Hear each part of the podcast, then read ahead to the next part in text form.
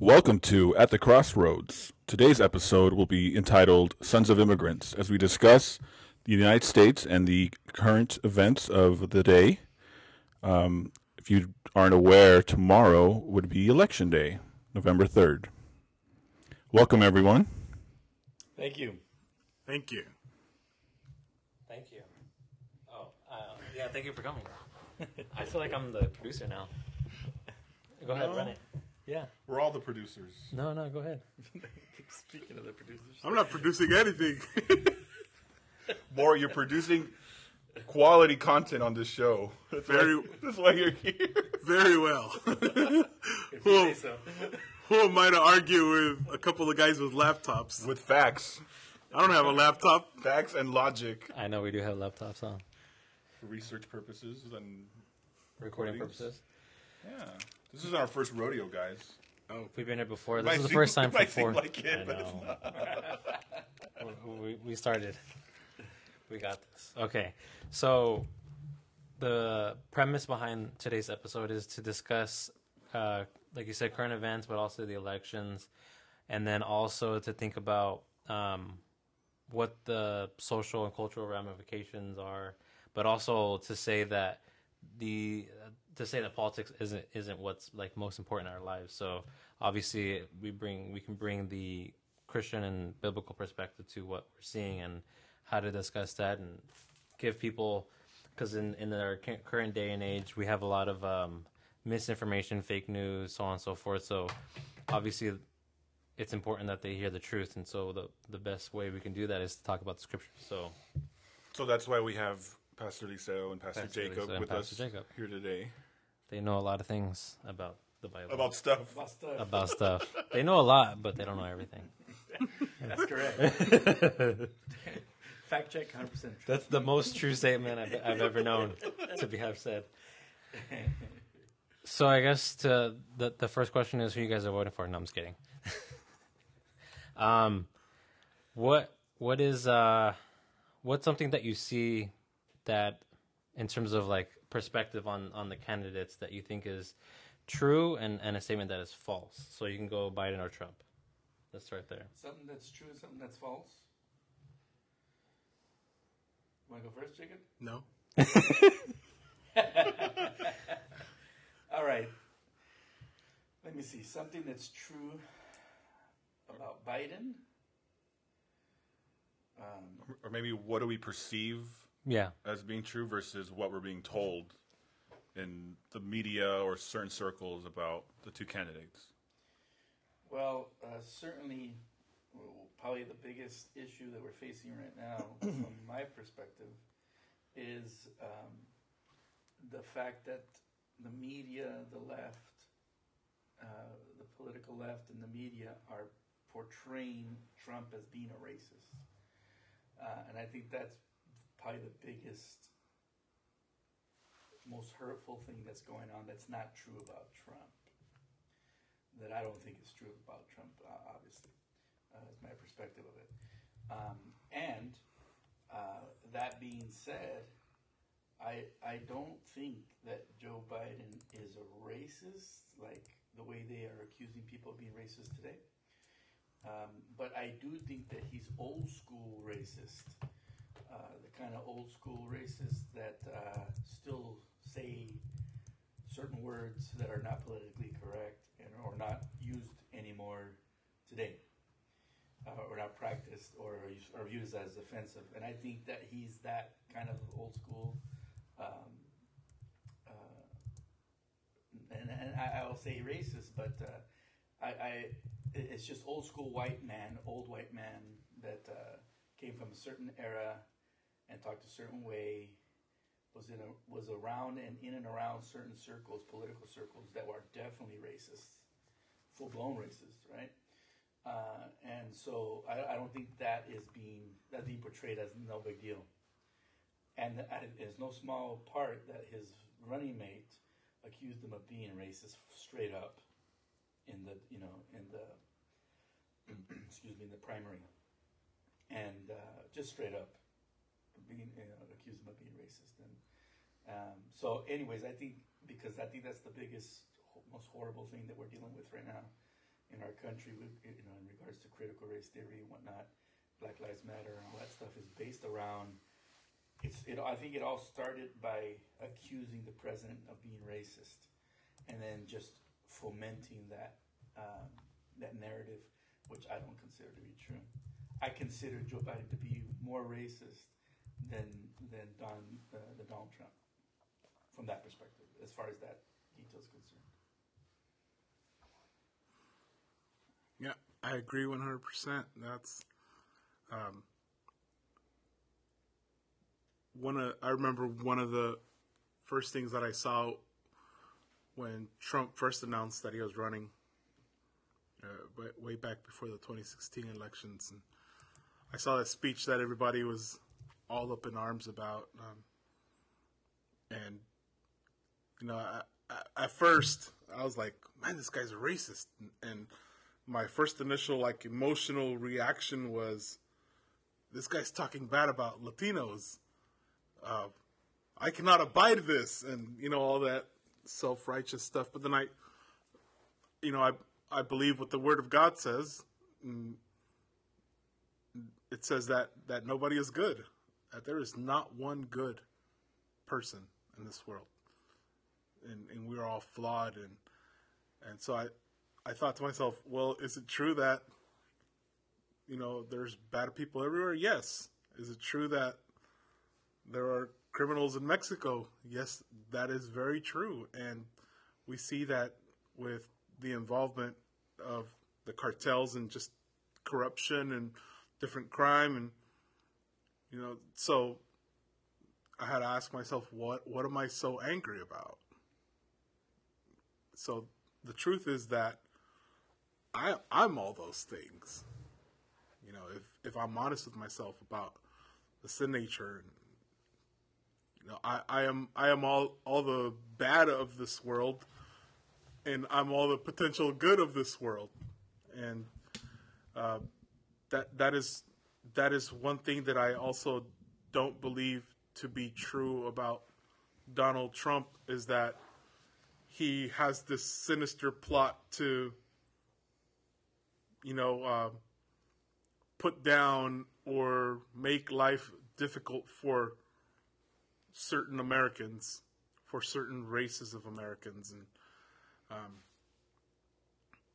you know, uh, I I also don't believe uh, it to be true that he doesn't have this nation's best interest in, in that his motives are are based on on this nation's uh, best interest.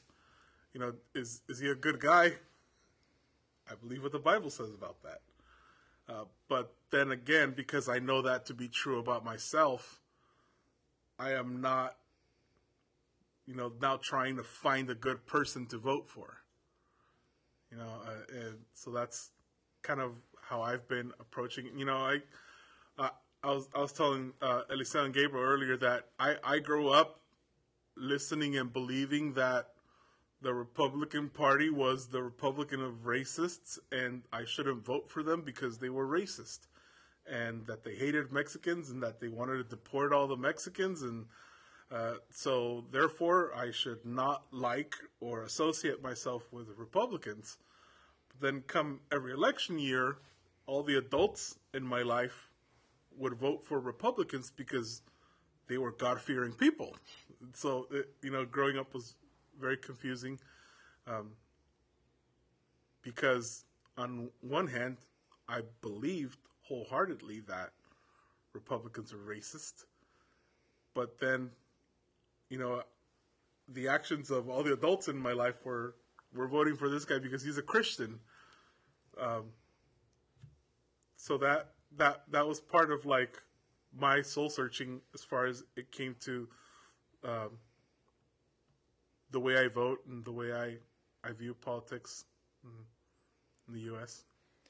And I agree on like I, I prefer my races to be Christian. At least he's a decent racist. he's a God fearing racist. So in other words, I don't like secular racists. in other words, more you're saying that we're all scumbags in the eyes of God. That's the, the message- Bible, the the- message the Bible today? says we're not good. Scumbags. The Bible doesn't go as far as name calling, Maury. hoodlums. It might say hoodlums. Might say hood- Might say hoodlums. I mean, that's yeah, that's a pretty good point as far as understanding that we all have the sinful nature within us, and to understand that you voting for a candidate that's perceived as good, as morally superior, it doesn't make it so. And like you're saying, it doesn't matter what political party affiliation there might be. We're not voting on the basis of, well, this guy he looks like a good guy. He sounds like a good guy, and I think he would do a good job. I mean, I, like circling, you know, back to our previous uh, White House, and I was telling Gabriel, I was like, that's how, in a lot of ways, that's how Obama was perceived. He was the golden calf of the left. He was the golden calf of the mainstream media, and I mean, to the point where this guy, even today, this guy can do no wrong. Like, That's correct. you will not hear anybody that's mainstream, that's influential, Establishment. establishment say anything negative towards Obama, towards Michelle Obama, any anything having to do with his presidency, and and I think yeah, Trump himself is is a is a reaction to that that level of of uh, elitism, if I can put it that way. Absolutely. Absolutely.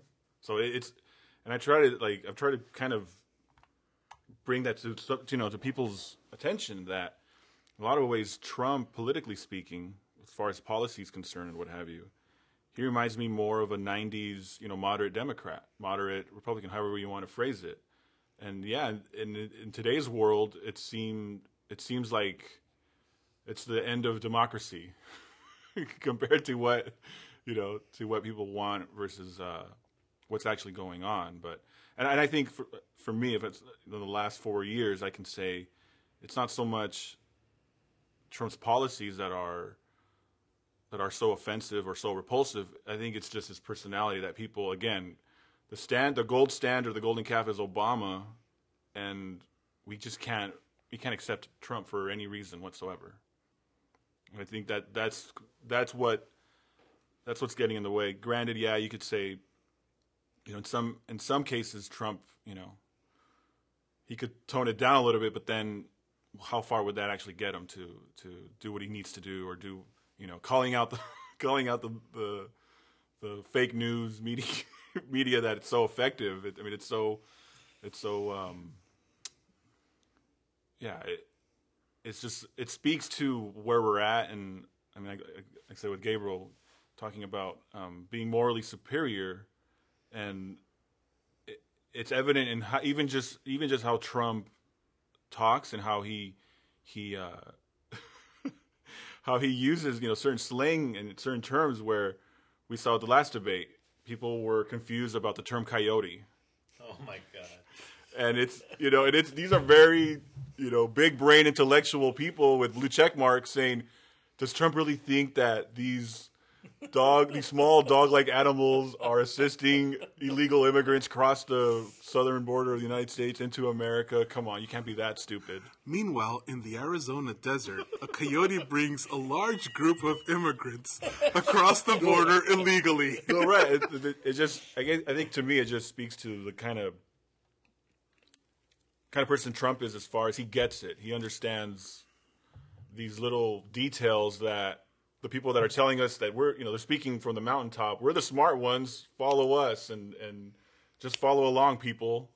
And trump's just you know he's he's he's out there being trump basically. He's just being who he is, and and, and for me from the get go, um, I followed Trump from 2012. From about 2012, I started.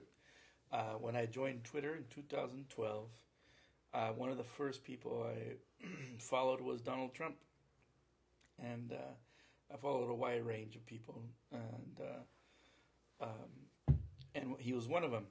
And so, see, I've been following him since t- 2012, and and I saw I saw him rise to that position, and I saw people by the millions begging him to run, and him saying nah nah nah nah, no, no, no. Until finally in 2016 or 2015, he he made a decision. But uh, he was always commenting, always trolling, you know, Obama. And but the things that he had to say, it was made sense, and it, it, and a lot of and a lot of people supported it. So he's had a, a following on Twitter uh, with his popularity and whatnot, and and anybody who's been following him for a while knows that. And so I think what's different about him and other politicians, especially other presidential candidates, is that he had a really strong following.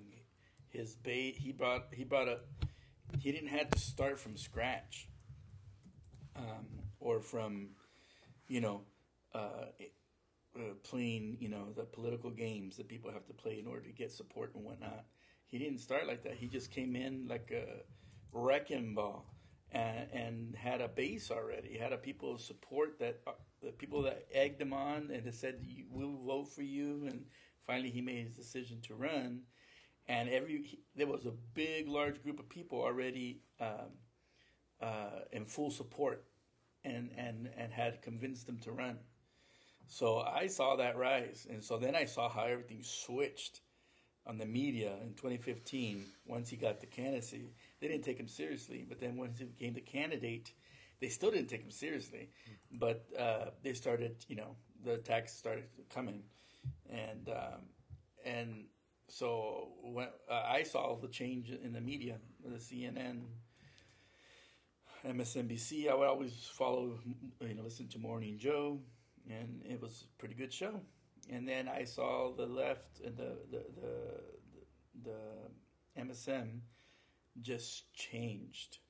It if you weren't and if you weren't paying attention, you didn't you didn't know that that it changed, and they just switched in full on assault on on Donald Trump, and uh, and then after he got elected, it was a shock to the left, and so it was just from then on it was full blown. How do we get this guy out of office mode? And and and to where to where we are today, it's just shameless. Uh, uh, where we were talking before uh, we started the podcast, uh, that it's crazy to say that the media doesn't even matter anymore. It's that what they're saying doesn't matter. I mean, it ma- I mean, it matters in the sense that they're trying to influence a, whole- a whole group of people that follow them that don't know that they've they're no longer given the news. You know? um, and uh, but to those who have been paying attention, know that they're they've made themselves completely irrelevant for the sake of hatred. You know, for for the sake of I don't like this guy.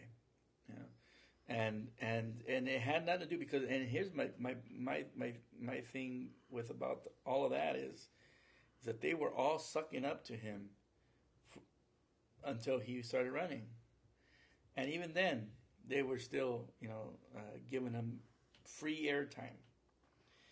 Okay, because they didn't take him seriously, first of all, but and they knew him because they all knew him, and, and that's the other thing about Trump is that um, you didn't have to do vetting on Trump.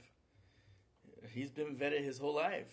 Everybody, he's lived his life in front of the, you know, in, in public, to the media. Everybody knows how many divorces he had. Everybody knows how many, you know, uh, uh, he had the uh, Miss, you know, Miss America pageant. Everybody's aware of that. Okay, um, so people who voted for Donald Trump weren't voting for him because he was a good guy, or because he was a solid, you know, Christian, or you know, you know, he, he, he they weren't voting for him because of, of um, they they weren't voting for him. That had anything to do with him being a righteous person, so to speak, or a, such a spiritual person, such a moral person that we want him to be our leader. That's not the reasons people voted for him. That's not the reason people voted for him. That certainly isn't the reason I voted for him. Uh, it, it, I, I voted for him in spite of those things because I believe that the polished politicians were worse than him. Uh, well, they weren't being hip. They were being hypocrites. He's not being a hypocrite. He's not pretending to be anything he's not. He's just being who he was, is and always has been, and we don't have to guess. No other president has ever been like that. Straight, you don't have to guess what he's thinking, what he thinks about Anybody. you don't have to guess what he's. I wonder what he thinks about Fauci.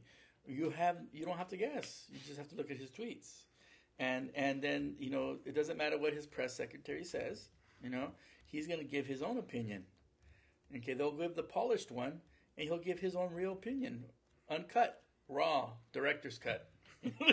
you know, like, uh, and you know they give they try to because that the game is to present the polished spin, right? And that's the game. But he doesn't play the game, and that's why they can't stand him. He plays without the curtain, so to speak.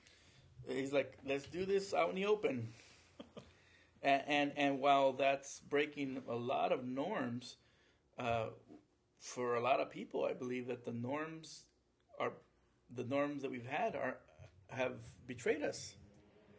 You know, the norms that we've had betrayed us, and and those norms have destroyed the nation in the way that you know they have you know financially and whatnot, economically and whatnot.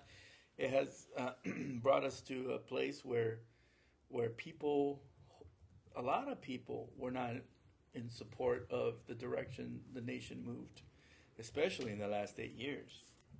Right. So, like you're saying, Trump was a. Um, Trump was a, a, a, a response, a reaction to what had happened in the last eight years.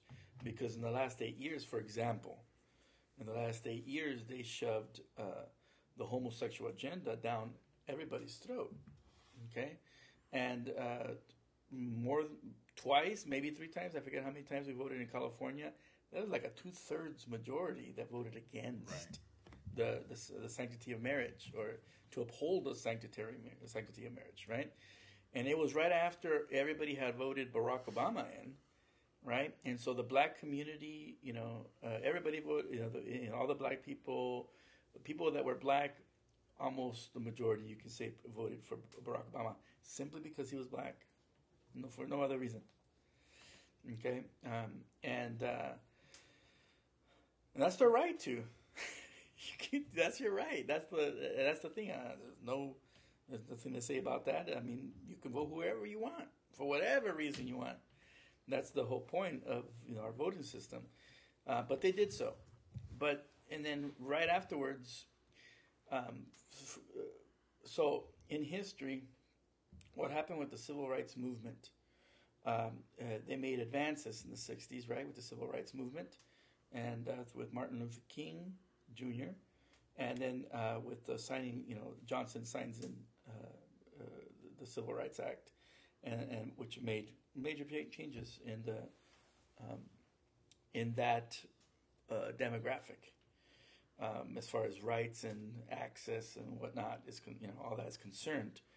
Um, and he famously is saying that I'll have, you know, um, those N word, right, voting Democrat for 100 years or however many years For the next 200 for the years. next 200 years, right? And so, uh, and uses the N word when he says it, right? So uh, it, it's it's, but that, w- that was an advancement, okay? Um, but under that umbrella of civil rights, uh, very subtly and very, um, I want to I want to give him credit because it was very shrewd.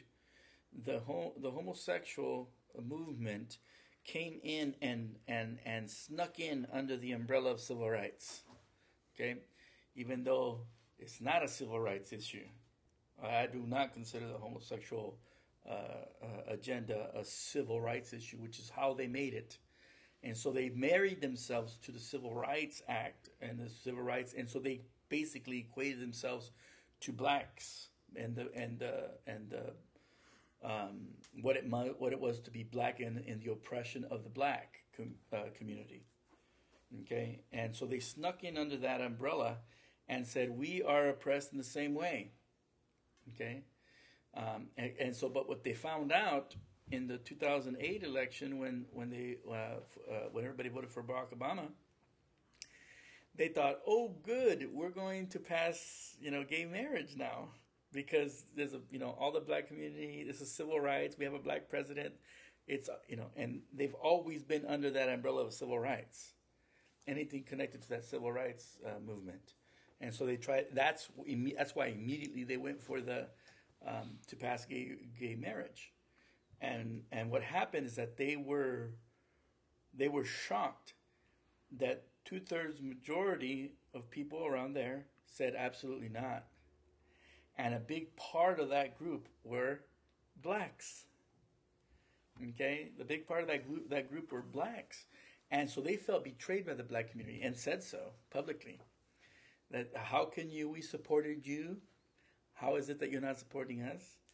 Well, in the black community, they're not down with people being homosexual in the way the the, the postmodern movement is pushing all that agenda, or in the fem, and, it goes hand in hand also with the feminist movement as well which is a lot of the power that has gone through with the social reconstruction portion of our country that's in, that really went into effect.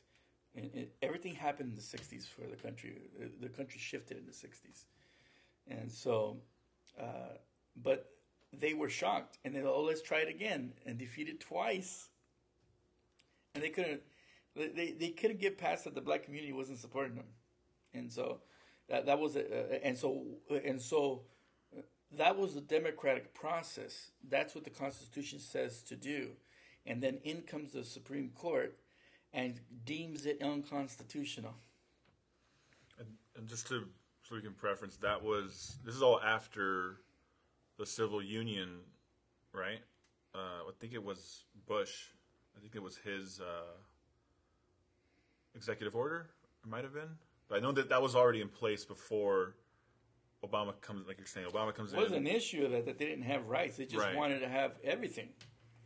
Right? They wanted to have everything. They could. They could. And and, and as far as no, no was no such thing as tax purposes or anything like that. They had all those rights Yeah. under uh, previous uh, uh, legislation or policies, uh, but they wanted it to be completely recognized as legit, like re, like uh, is traditional marriage was is is, is and was recognized, um, and and and were defeated. Embarrassingly, or rather, overwhelmingly defeated. Decisively. It was decisively. Thank you. It was decisively defeated at the ballot box, which is the way it should be, as far as our republic runs. You know, Right. that's where that's where you know if you're going to make such a a drastic policy change, you better have the people on board, or you're going to have some serious problems. Okay, because uh, um, um, it's one thing to change the law and change the policy, it, and, and it's another thing to change your heart. And those and those two things are two separate things, two separate things. And so, a lot of that stuff came in during that time, and then there's a big backlash from conservatives because it, it, what it did, from what I can see, is that it woke conservatives up, Christians that didn't really pay attention to politics. I didn't pay attention to politics.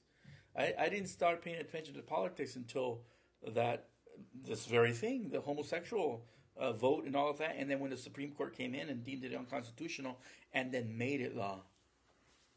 Like that's the, the Supreme Court had no business doing any of that, and and and overriding the will of the people and the will of the vote, the ballot box, and they took, uh, they usurped authority that wasn't theirs. Why? Oh yeah, because um, it favored the courts favored the liberal ideology. Right. God forbid we have liberal ideology, right? And then now you know with the now it's it's leaning conservative. That's illegal. You can't have that. They're breaking all the rules. Packing the court. Back in the courts. But in, in just to go really quick, go back and go back to the whole civil rights movement. In essence, um, a lot of that was that was put right that was presented to the American public that was put forth.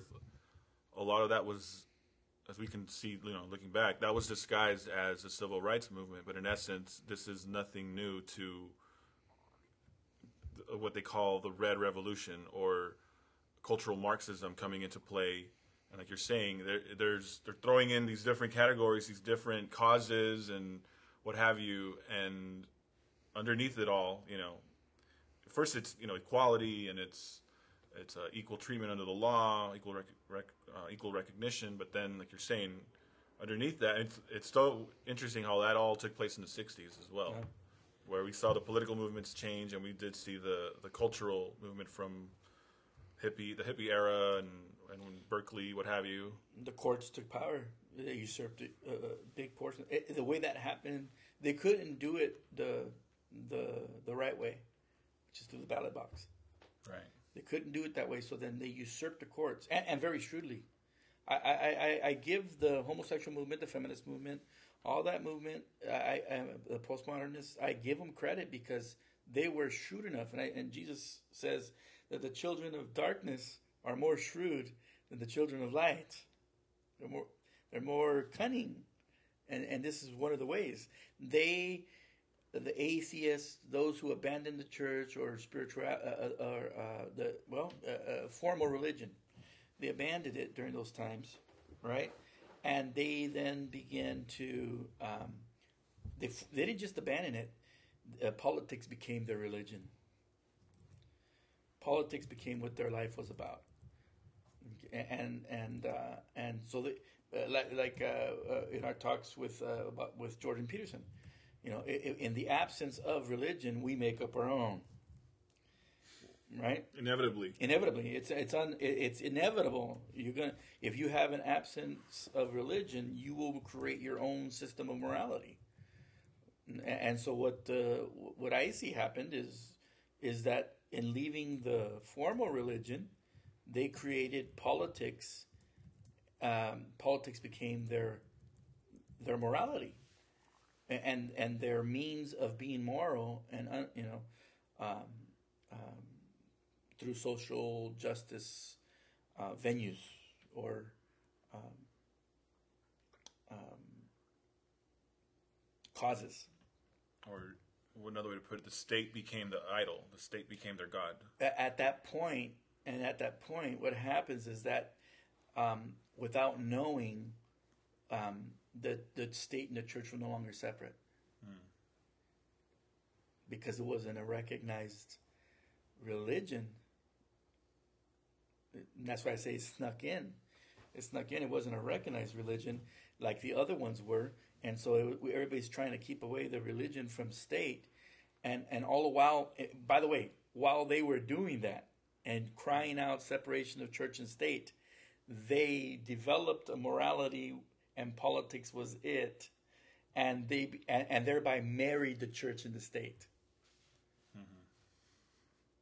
I don't know if that makes sense, but uh, um, it, it, it the, the way I'm trying to articulate it, but it's it. So postmodernism became their their official religion. Well, they usurped the church. Right. They the, the state. what the, became their new morality, and so they began to then focus. That's why I say they didn't just leave the church; they didn't just leave religion. They came out and they had a plan, and they united and they focused on taking positions of power in the politics where Christians didn't do that stuff. And former religious people didn't care about that. That that wasn't the main center of their lives. That was just this is how we ran the government, hmm. and we voted sure, or maybe we didn't because whatever. You know, it's not you know what life is about. Politics is not what you know life is about. Uh, but it not for these people, not for the left, not for these people that abandoned religion. They, their life became politics, and their world became politics, and their, mor- and their morality structure was came around it, and so they sought those positions of power, and they got them, and that was very shrewd, and that's how they got control of the, of the Supreme Court. That's how they got control of all the other things they got control of. That's how they got control of the school systems, no prayer in school. Yeah. and that's during the '60s where they outlawed the prayer. Was it Dr. McGee, right? Dr. McGee. My beloved, if that's the one you're talking about. He, uh, I was reading his outline. Um, Lee shared an app of his, and he is outlining kind of the like the pretext to getting to scriptures, and he has his notes and whatnot. He mentioned in there about how it, it's important to have Christians um, within the government to have Christian values and ideals. So, would you say that it's important for for Christians to be more involved? Do you think that was a mistake? No, I, I, don't think it was a m- mistake. I mean, if you look anything hindsight, you're like, oh, it was a mistake. We should have got more involved in politics. I don't think so. I think it was a mistake for the left to make politics their religion. Mm. I think the main problem we have right now is that people are making politics everything. That's the problem. And, Everything's political. Everything's political. That's the problem. That's the problem. I mean, we're at a point. listening to Tim Pool, we're at a point where I don't know if you guys are familiar with Daryl Davis. He's a, a blues a blues keyboardist, blues player, African American, and he's been converting KKK members since I believe the early Oh 80s. yeah, yeah, I heard about it. Okay, so he had a speaking engagement, and Tim Pool was there, and Antifa showed up, and they threatened to burn down the venue where he was supposed to speak. It was a theater, and across the street they had an after party. I think it was a, a hotel, restaurant, what have you, and uh, so they canceled the speaking event, and they were still going to have the after party. The, ir- the irony, right? Right. and so, so anyway, so Daryl Davis comes out, and because he's like, I want to speak to this mob, this this mob of you know, predominantly young white people, and when he got out there, he was trying to reason with them, and they accused him of being a Nazi. You're a Nazi because you associate and you speak with KKK members, and they just wouldn't hear this guy out. Again, this guy's been doing this since the '80s. He's been literally converting like grand Nazis. wizards and He's converting Nazis. yeah, yeah. Because he and he said all all what happened was he heard he saw a news segment one time and and they said you know there were speaking their their uh, their whole platform hating you know minorities, black people, what have you, and that Daryl Davis was just like. These people don't know me. How can they hate me? How could you say that you hate me? You don't know me. And then just from that starting, that was a starting point for the last, you know, 35 odd years, 40 years, where he's made an effort to speak to the other side, and that's, I mean, sadly, that's what we we're losing just our senses here. We're losing our re, our ability to reason with these bad ideas. That's what I kind of refer to. That's because they're not coming at it from a, a reasonable position. It's, they're not approaching it from a reasonable position. Uh, they're, they're coming at it from a very primitive position uh, uh, uh, uh, uh, approach. Th- their disposition is primitive, and, so when we think about primitive, what we what we know about primitive is that it's just very compulsive uh, uh, emotions, raw emotions, compulsive, and and it's not about reasoning, and so uh, um, and so what that reminds me of is Cain.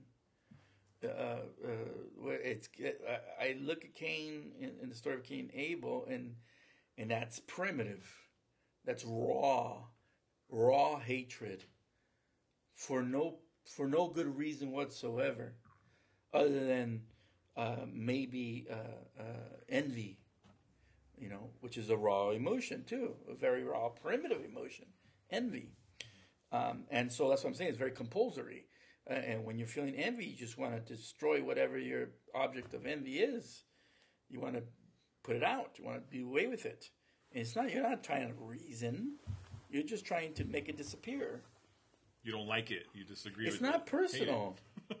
it's not personal. That's that, that's the amazing thing about it. That's and so uh, that's why the scriptures are going to say, uh, um, um, uh, ah, man, I can't quote it uh, directly, but the the, the idea that the proverb says over and over, and in the New Testament as well, is that um, it's it's foolishness for you to uh, to reason or try to reason or or to speak wisdom to a scoffer to a foolish person. He says, reprimand a wise person, they get wiser. Reprimand a fool, and they'll loathe you and and uh, and, and and and scoff at you. Right?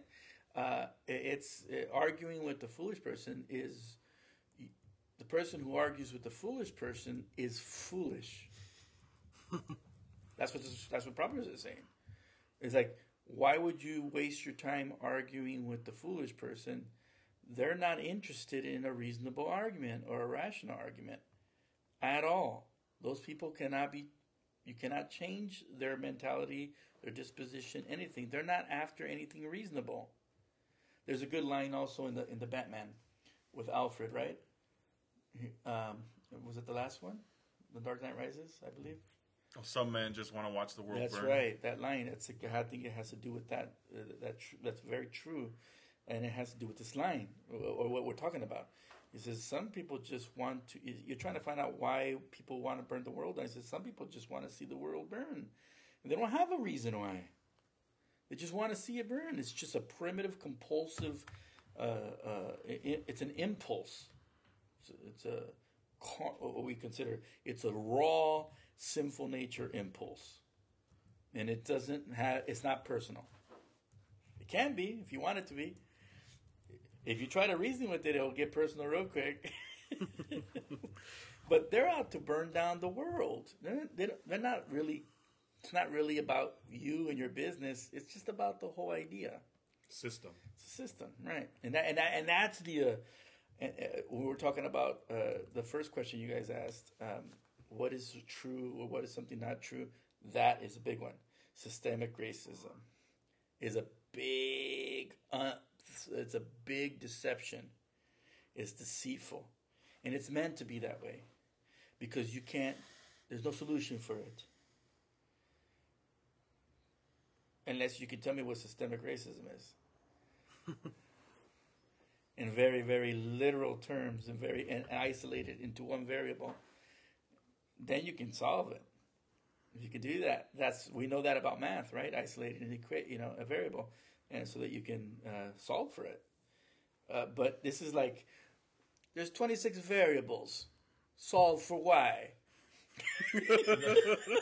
Well, in, in, Throw in a couple of uh, imaginary numbers. Just for good. A- And just for and just for good measure, they're all irrational numbers. No, what a joy to work with irrational numbers. But speaking speaking to that, what you, what you just said about um, the whole civil rights movement, and earlier we were, we were discussing um, the black community and how, in a lot of ways, and this is something that Thomas Sowell and others have mentioned. I believe Ben Shapiro is also another person that's, that has mentioned this too. That the civil rights movement was it was deemed as a good thing for the black community, but then you look at the actual statistics and where the black community was before the civil rights movement, where the um, more black families were intact pre civil rights movement in the 1950s and so forth versus white versus white families. So you we're we're we're not pointing out the disparity here, or we're not pointing out the the harm that this trade-off has been of we're getting rid of the Jim Crow laws, but at the same time, you know, single parenthood within the black community rose up.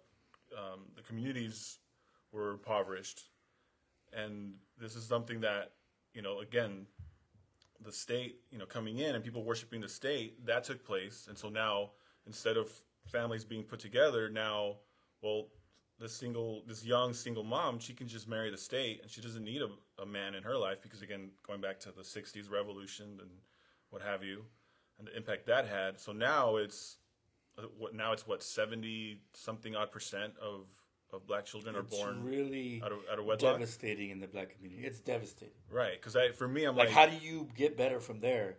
It's almost impossible. right I mean, unless something miraculous. Oh yeah, unless God gets involved, and that ain't coming back. that and right and that's where Not anytime soon. and that's where where Malcolm X his words are echo in time, and he's saying, "Don't don't trust the white liberal. The white liberal is the fox in disguise. You can see the wolf, you know, out in the bushes somewhere, and, and you know he's up to no good. But the fox comes in and lies to you and and deceives you into thinking, oh, I'm here to help you. Like you were you were speaking of of uh, Vice President Biden and how he comes from that era, that era of these these white elitist liberals, you know, back in what's he from the seventies, they had a, a different agenda. They had a totally different agenda that that even even uh, LBJ spoke of. You know, he, he said black people are becoming more uppity, so we just give them a little bit to be happy to to kind of suppress it a little bit, and enough for them to not complain anymore. Right. Throw him a bone. No, and but, but those dynamics. Uh, that's what I'm saying. You can't just singly look at it from a single aspect because at the same time, all that's why I mentioned the homosexual movement. At the same time, this homosexual movement came in under the civil rights, and feminism came in under the civil rights. All, all of that. Actually, feminism was a little bit before, but but feminism was a big, big power of that. So when it was during that time where the you know the birth control pill came into play, uh, and and changed the dynamics of relationships altogether, just just single handedly, is the most transformative technology probably period, in, in, you know, uh, as far as social, uh, um, um, as far as social uh, structure and norms are concerned, the the birth control pill was just it just transformed everything. Transformed everything, um, uh, and and uh, Jordan Peterson is going to make a very big point about that, and, and it really expands on that, on the scientific aspect of where, from a scientific perspective, um, or an evidence-based percep- perspective, he uh, he's going to expand on that, on the, the reality of that, and how it changed. And he's and he's on record saying we still don't even know if it, you know if anything good came out, like if it's positive, of you know the if it was positive, it's sure looking negative. Like it actually had a really horrific negative impact on our society, right? Um, so, but the reason I'm saying this is because uh, when you come into the black community, they're going to be pushing contraceptives. They're going to be pushing the, the pill. They're going to be pushing it. Number one recipients Number of abortion. Number one recipients is going to be they're going to be targeted. They're going to be targeted, and they're going to be targeted because they want to liberate those women. Okay, no, just look, at look at the gonna- founders. they're they're not targeting them because they want to liberate them, and we know we support black women. That's not the reason why they're doing it. They're targeting them so that they don't have more black babies. founders of black of uh, Planned Parenthood. That was absolutely part of the Margaret eugenics. Singer. You know, Yeah. and so it, it's it's that's they're on record. They're on video. They don't have to go look search deep deep for it. You just Google it and then boom, it'll come up. If they haven't suppressed it, but that's a different story. Uh, uh, but it, it's there. It's it's it's everywhere. It's not. It's like hidden. Everybody knows that. Uh, and and so with you know with whole that whole birthing of the, the Planned Parenthood. Okay, so abortions. Okay, let's bring abortion into it.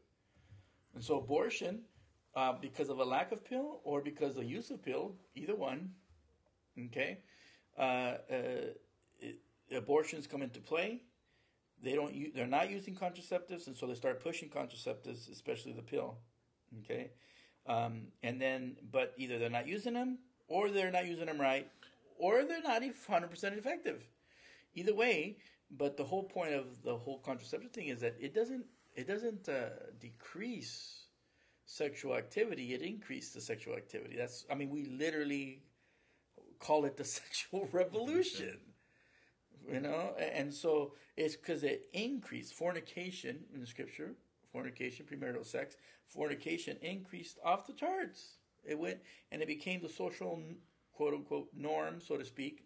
Not I mean not accepted, but it was not hidden anymore.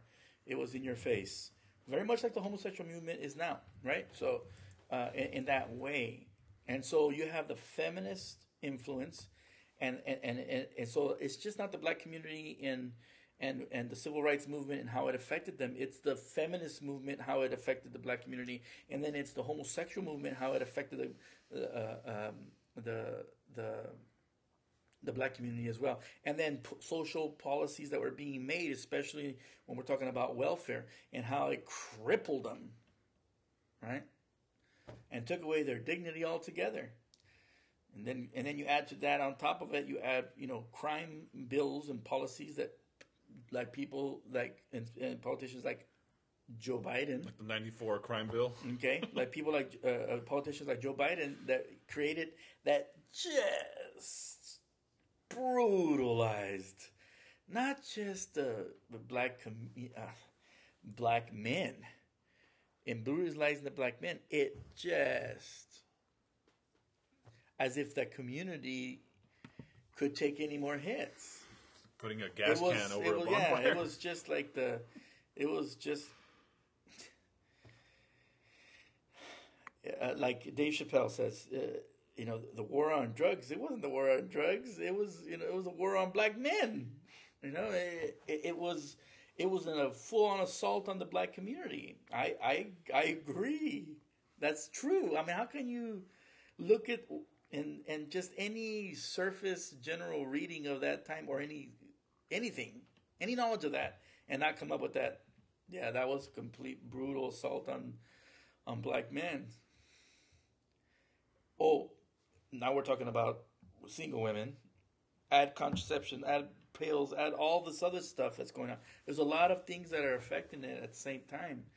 And it's just has not been it's been one wave crash over another on the black community. So when we talk about Black Lives Matter, do I believe Black Lives Matter? Well, who doesn't believe Black Lives Matter? But I understand what they're trying to say, but I don't think that the way they said it, and certainly not the platform they used to say it, uh, it, it I think the platform they used to say it was just devastating for them, for that cause, for that cause. And I think, in spite of it, going back to Trump, in spite of it, no president has done more for the black community, and the betterment of the black community, like the President Trump. And like uh, Shapiro likes to say, he's a horrible racist. horrible racist. He's an incompetent racist. Trump is. So I mean, it, it's so yeah. Uh, do I feel that we need to help the black community? Am I against it? Absolutely not. Do I think I know how to solve it? no. Do I think anybody knows how to solve it? Absolutely not. How do you get seventy eight percent? You know, uh, uh, uh, uh, statistics down. How do you do that? You think money solves problem? That's hilarious. Money is just f- fuel. Money is fuel. And there's a fire, throw fuel in the fire. It gets bigger. Money does, and I think that's another big problem right now that we're dealing with with our nations that we have so much money in the economy, and because the love of money is the root of all evil, man, the corruption just gathers. He says where the Jesus says where the where the where the corpses are, he says the vultures gather.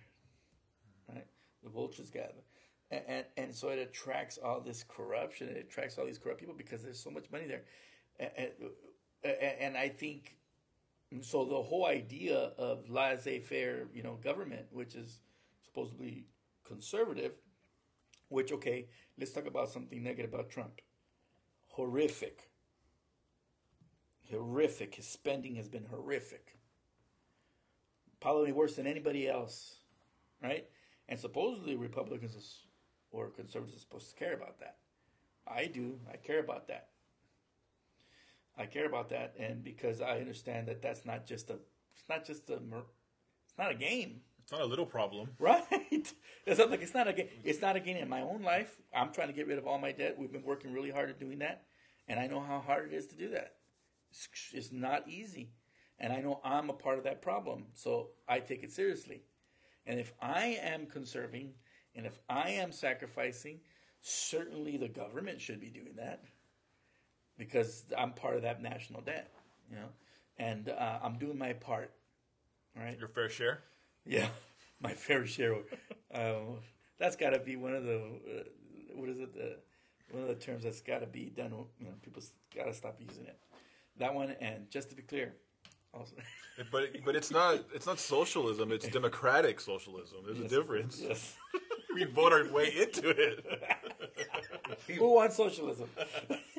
I nope. Oh, the court was. Oh, you didn't vote for socialism. It's okay. The, the re- Supreme Court will help you out You, there. you right to you right to jail. Direct to jail. You right to the re re-indoctrination camp. oh no, no! What are you talking about? Those are called trainings. Training seminars. Those are training seminars, conferences. Way better than re-education camps. And we're not forcing you to be in those trainings, but they are mandatory. But if you don't go, you don't have a job. But it's your choice. Was it was it you that that uh, that pointed that out in one of our gatherings? That another thing that they say about Donald Trump is that he's a fascist. Uh, I think I think it was you in one of our gatherings that said if he was really a fascist, you, say you wouldn't have people people in his front lawn screaming out, "You're a fascist! You're a fascist!" Those guys would not be back the next day. You mean like uh, The Simpsons? George, H.W. Bush would have the, the snow plows out for the protesters. he, he hired Homer to get rid of them. you would you, if he was a fascist, you would very quickly see the armed men that is that are showing up to take them to jail. Where are the armed men to take the protesters away? Where are they? Be- because there's been a lot of a lot of uh, examples of, of fascists in other governments, and they don't take criticism lightly or you know well. Not even constructive criticism. not even constructive criticism. Not even when it's coming from a good place, like a, like a- from good intentions. you're telling me that they don't have a suggestion box like out, right outside the door? I think that's the first thing that gets done away with once the the fascist once the fascist leader takes over. Goodbye suggestion box. the, the comandante takes over. he doesn't like that. I don't like that one. The fascist uh, uh, uh, survey line or you know suggestion call line one eight hundred go to hell. Just that one eight hundred go to hell. They start dialing it, and then somebody comes and knocks on their door. They're like, "Oh, hold on, there's somebody at the door." But but your your call's really important to us, but you should probably answer the door. Yeah, I think um, someone like they talk about how he's a fascist. Fast, I can't say that word. Fascist? Fascist. But they also talk about how he's like he's literally Hitler too. you Literally know? Hitler. Yeah, literally Hitler, and it's like that's if you're gonna give it uh, an insult, I think that's probably not the first place you want to start. And I think it's it's it's weird. It's it's ironic or I don't know, funny to me that you know you have Ben Shapiro that's called a Nazi. You have Orthodox Jew. an Orthodox Jew that's called you know Jordan Peterson. Jordan Peterson. You you go down. Canadian, they're nice.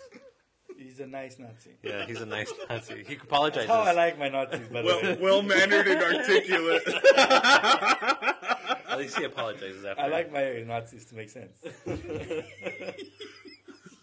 I hate the ones that don't. and it's just like at a certain point like they just they just throw these criticisms and it's like you're just you're you're a racist you're a bigot you're a nazi and then lo and behold they call trump that and it's like you called all these other people this that i know that are not that i've been listening to and time and time again How can we take you seriously? how can I take you seriously? How can I believe you? And and it's like you get asked the question over and over again: Will you denounce white supremacy and the KKK? And it's like, yes, I will. Oh, so you don't really denounce, you know, the KKK and white supremacy? And it's like over and over again. At some point, you Have know, you done it in the last five minutes? You could have changed your mind in the last five minutes. We How do we know that you didn't disavow it, you know, an hour ago, and now you're like someone approached you and you're like, yeah, I think I'm gonna go Nazi. right? Yeah. It's just shameful. maybe they ha- maybe they have a KKK. Um, what's his name? Daryl Davis. Maybe they have that guy. he goes around and converts non KKK people to like. The day that there's uh, what's his name? Daryl Davis. Daryl. Daryl. There's a Daryl- Bizarro, a Bizarro, Donald, Daryl. The day that he meets with, with Trump, you know that Trump was a, a KKK member because that's the Yeah. only reason why he would have met with them. Yeah, only reason. Oh, you know they're going to put that on their headline. No, but it's like I, I, I think I, I heard Ben Shapiro say this. It's like, so they call you a racist, but how do you defend that? You know, you can't. right? Because it's like you say something that's that's exactly what a racist would say. Uh, so it's like it's like the old witch trials back then. We're gonna we're gonna tie you up and we're gonna throw you in this water. We're gonna tie a rock to your legs and throw you in the water. If you sink, that's proof that you were guilty. But if you float, it's proof that you're a witch. it's like you know, it's like how do you how do you win? How do you win that? How do you win that argument? I mean, it's, not only that. I mean, historically, most racists they've been pretty outspoken about what they think, how they feel. Because how else would you know that they're racist if you know they're not having a, a burning cross outside of their front lawn, and you know they're having a rally with their flags and what have you? It, it's silly. It really, at this point, it's just like Gabriel was saying. It's just an it's it, they're beating the dead horse, and it's now it's oh yeah, of course everyone's a racist Nazi. Yeah, like just that's why that that was the whole thing, right? Punch a Nazi, like that was part of like Antifa's one of their buzz uh, slogans. Like I, I mean, if if somebody calls me a racist, I'm, i that's fine. I, I, I don't have a problem as long as you acknowledge that everyone else is too. Right. And, know, but if- when you tell me that I'm a racist, but somebody else is not, that's when I have a problem. That's when I have a problem. Or or as if all racism is created equal. That's another one too, where I'm like, this is silly. Like, granted, somebody's prejudice, fine, but that doesn't necessarily mean that again they have a burning cross or they wear a white a white hat and a But for robe. those people that pass out participation trophies, that makes sense, though, right? Everyone's a racist. equal opportunity. Equal opportunity racist. I always say I don't discriminate. I'm not just you know I don't discriminate. You know I hate everybody equally. there you go. If if we want true equality, wait. I hate all races equally, They're all scumbags. Starting with my own. beginning with Mexicans. Absolutely, can't stand Mexican race. Sir, Mexican's not a race. I mean colored people. Colored people. Uh, I was uh, last night. Uh, last last night, my family was over, and uh, um, we celebrated my mom's seventy fifth birthday, and um, we we watched uh, Guess Who again. And I guess ever watched it with uh, uh, Ashton Kutcher and Bernie Mac. Oh, rest in peace, Bernie. Uh, uh, Guess Who? Like that movie couldn't get made. Uh, No, not allowed. and I and as I was going through that, I was having these moments where I was like, it's unreal where we're at right now. Like all the things that they were arguing for in that movie that was good and positive is considered to be hundred percent racist right now, right? So like they're saying like we, you know, the when when the family, the black family is arguing, right? And, and in fact, it's showing how black people could be racist because they didn't want the white guy, right? Uh, and so, and it comes finally, Bernie Mac comes through, and he's like, oh, he accepts the guy, right? But uh, uh, but part of that issue there that they were saying is like, Daddy, I need you to tell me it's okay to, you know, um, to be with the white guy. And then he goes, well, you can't, you know, the whole issue was he had quit his job because his, his boss was a racist and told him to not to marry, you know, the black girl. And so, uh, and so he's like, you can't be quitting your job every time someone says something bad about you guys. You're never gonna make money. He says, right? And and then, and then uh, she goes, but Daddy, uh, uh, you brought us up to not see color, Wow. and that really stuck out to me because I I'm like, oh my gosh, they're making the exact opposite, Opposite argument. uh, argument right now. He says, You brought us up to not see color. And yeah, that's what everybody was working towards. So that when we see you, we don't see your color first, we don't see your race first, we see your being, your individual, you're a human first. Right? And then whatever comes after that. Right? But we don't, uh, uh, to get beyond the point where the first thing you see is a person's color of skin. And that was the whole point. And that, but and then I was reminded by that by watching that movie. I'm like, this is early 2000s uh, and and I was I'm like man that's what we, we were collectively in the society was collectively working towards that and, and had made great strides on it or at least we were having a positive conversation of the reality that is the melting pot of the United States. absolutely and and and so seeing it not from the white man's perspective but from the black, Black, perspective right. perspective right and seeing the inconsistencies in the black perspective as well and being able to talk about those openly right and then and then and then they themselves acknowledging that we're working towards not seeing color And right now, the the very case that they're making is that to say that you can't see color is racist. Oh man. Well, that's everybody, because that's what we were all working towards before. Just look at our movies during that during that time, and look at you know the, the social fabric during that time. You'll see, and uh, people don't have. Back to the thing, people are not trying to be rational about this. Okay, it's just impulse, hatred, impulse, power, raw control, power, influence. I want to rule. That's all it is. That's yeah. I'm just thinking of other movies from that that era, like Rush Hour. We could not stand Rush Hour today with, with Chris Tucker telling us, "Man, nobody understands the words coming out of your mouth." you can't do that.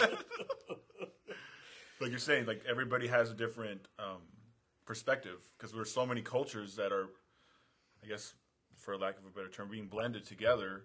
And so, yeah, at some point you're going to have these awkward conversations, like even with, uh, if we're being honest, within the Hispanic community, right? Everybody knows of a abuelita who's like you're like you're saying is from a different era, different culture, different time. Who, if she saw her granddaughter or great granddaughter bringing a person of a different ethnicity into the home for a party to meet the whole family, that might you know it might cause up a stir a little bit. You know, it might be some awkward moments there, but that's just the reality of living in the melting pot. The reality of living in America, and that's just Cultures clashing. yeah, it's going to clash. It doesn't mean that she's a outright like, you know, a Nazi like like we're saying that she doesn't. She probably doesn't want to hurt the guy. It's just that she's going to make a look or she's going to make a comment, and the understanding is well, right, like they're from a different person. I think that touches on Donald Trump too. It's that Donald Trump is a 74 year old, a New Yorker. New Yorkers are not soft spoken people. and I think that's a lot of times that that They're, becomes. they're not very known for their finesse. hey, I'm driving here. That's not. They're they're not very shy about Working their, in construction all his life. yeah, that that that helps. know, Let me see. he- I've never seen a, a construction worker um, goggle at a woman before. You know. what? Construction workers do what? Yeah, that that is that is crazy. Talking about that shift, I could, I can remember years ago where I made a joke at work where somebody somebody said something like negative to a, a white person that we used to work with, and and I said, "How dare you speak that way to a person of color?" And they said, "What are you talking about? He's white." And I said, "White's a color."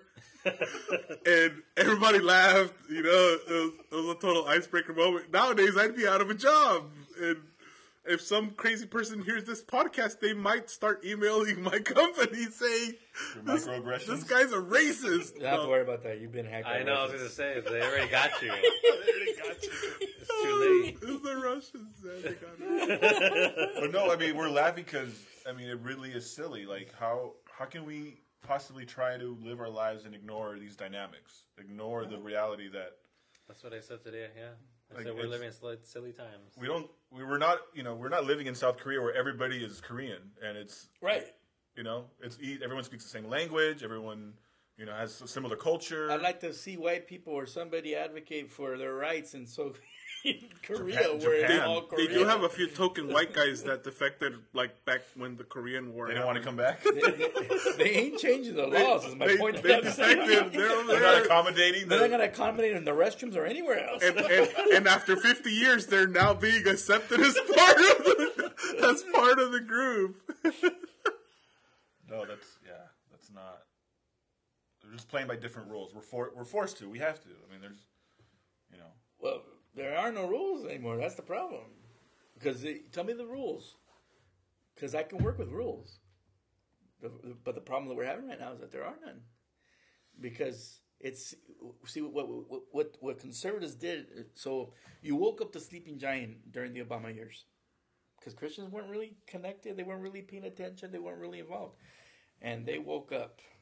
They woke up. It's a Tea Party, no? The the Tea Party movement, yeah, absolutely. And and they woke up and they're like, no, no, we're we're being hurt because we're not paying attention now, and we got to start paying attention.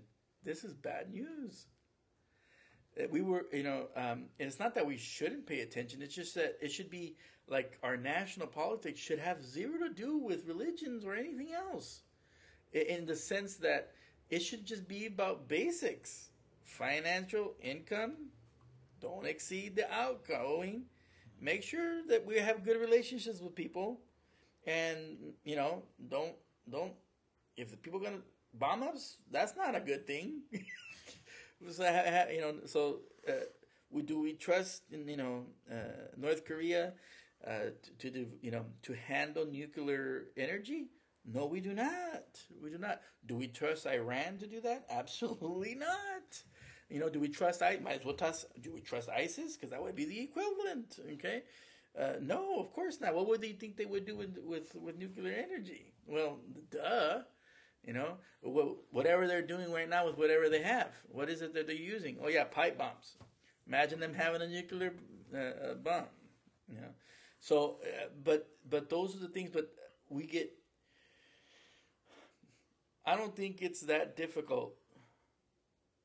Okay, well, I'm gonna be careful how I say this. I don't, I, I don't, I don't think it takes everything that we're doing right now and all the money that we're spending right now and all that stuff to deal with that issue. You can't just throw more money at our problems, right? Well, not just the money. It's just that it's that it's a there's a direct way of dealing with that. That doesn't involve billions and millions and you know billions and billions and trillions of dollars, right? Uh, So when we're talking about you know national defense or something like that, um, but but okay, so back to laissez-faire. I think shrinking the government is definitely how you begin to deflate this issue, deflate it. Because as you shrink the government, it loses its power, it loses its uh, um, it loses its ability um, to uh, to be corrupt in any which way it wants to be. Is another way to say it. I think. Like right now, like there's so many ways we can be corrupt, you know. uh, but the less money you have, then it there's only so many ways you can be corrupt. You know, it loose it, it lessens the the avenues of corruption. I believe because then because you do have to spend certain money for certain things, so then you know it, it lessens the ability of of corruption as a to run rampant. You, You, know? give you give them less power, you give them less opportunity, right? In essence. And, and and right now the government is growing as bigger than it's ever been. That's why we're so close to socialism. And and it would not have been possible. Bernie Sanders would have been laughed off the stage, much less AOC. Okay, uh, they they wouldn't even have an opportunity if the government had been as big as it is right now. Um, had the government remained, you know, have we kept it on a short leash as far as money is concerned? far, which is what how you shrink it, right? You don't, you give it less money, um, you shrink it, you shrink it, and uh, the only way to, the only way to shrink the money is to uh, uh, sorry the only way to shrink the government is to not give it money. Uh, uh, it, it it it swells with the money that comes in, so that's why there's you know with the movement to raise taxes is the movement really to to swell the government to eh, way even more than it is now, which is what socialism is. Right? Well, how about how about this? Let's start out with what are the good things that the government does versus what are the bad things that the government does.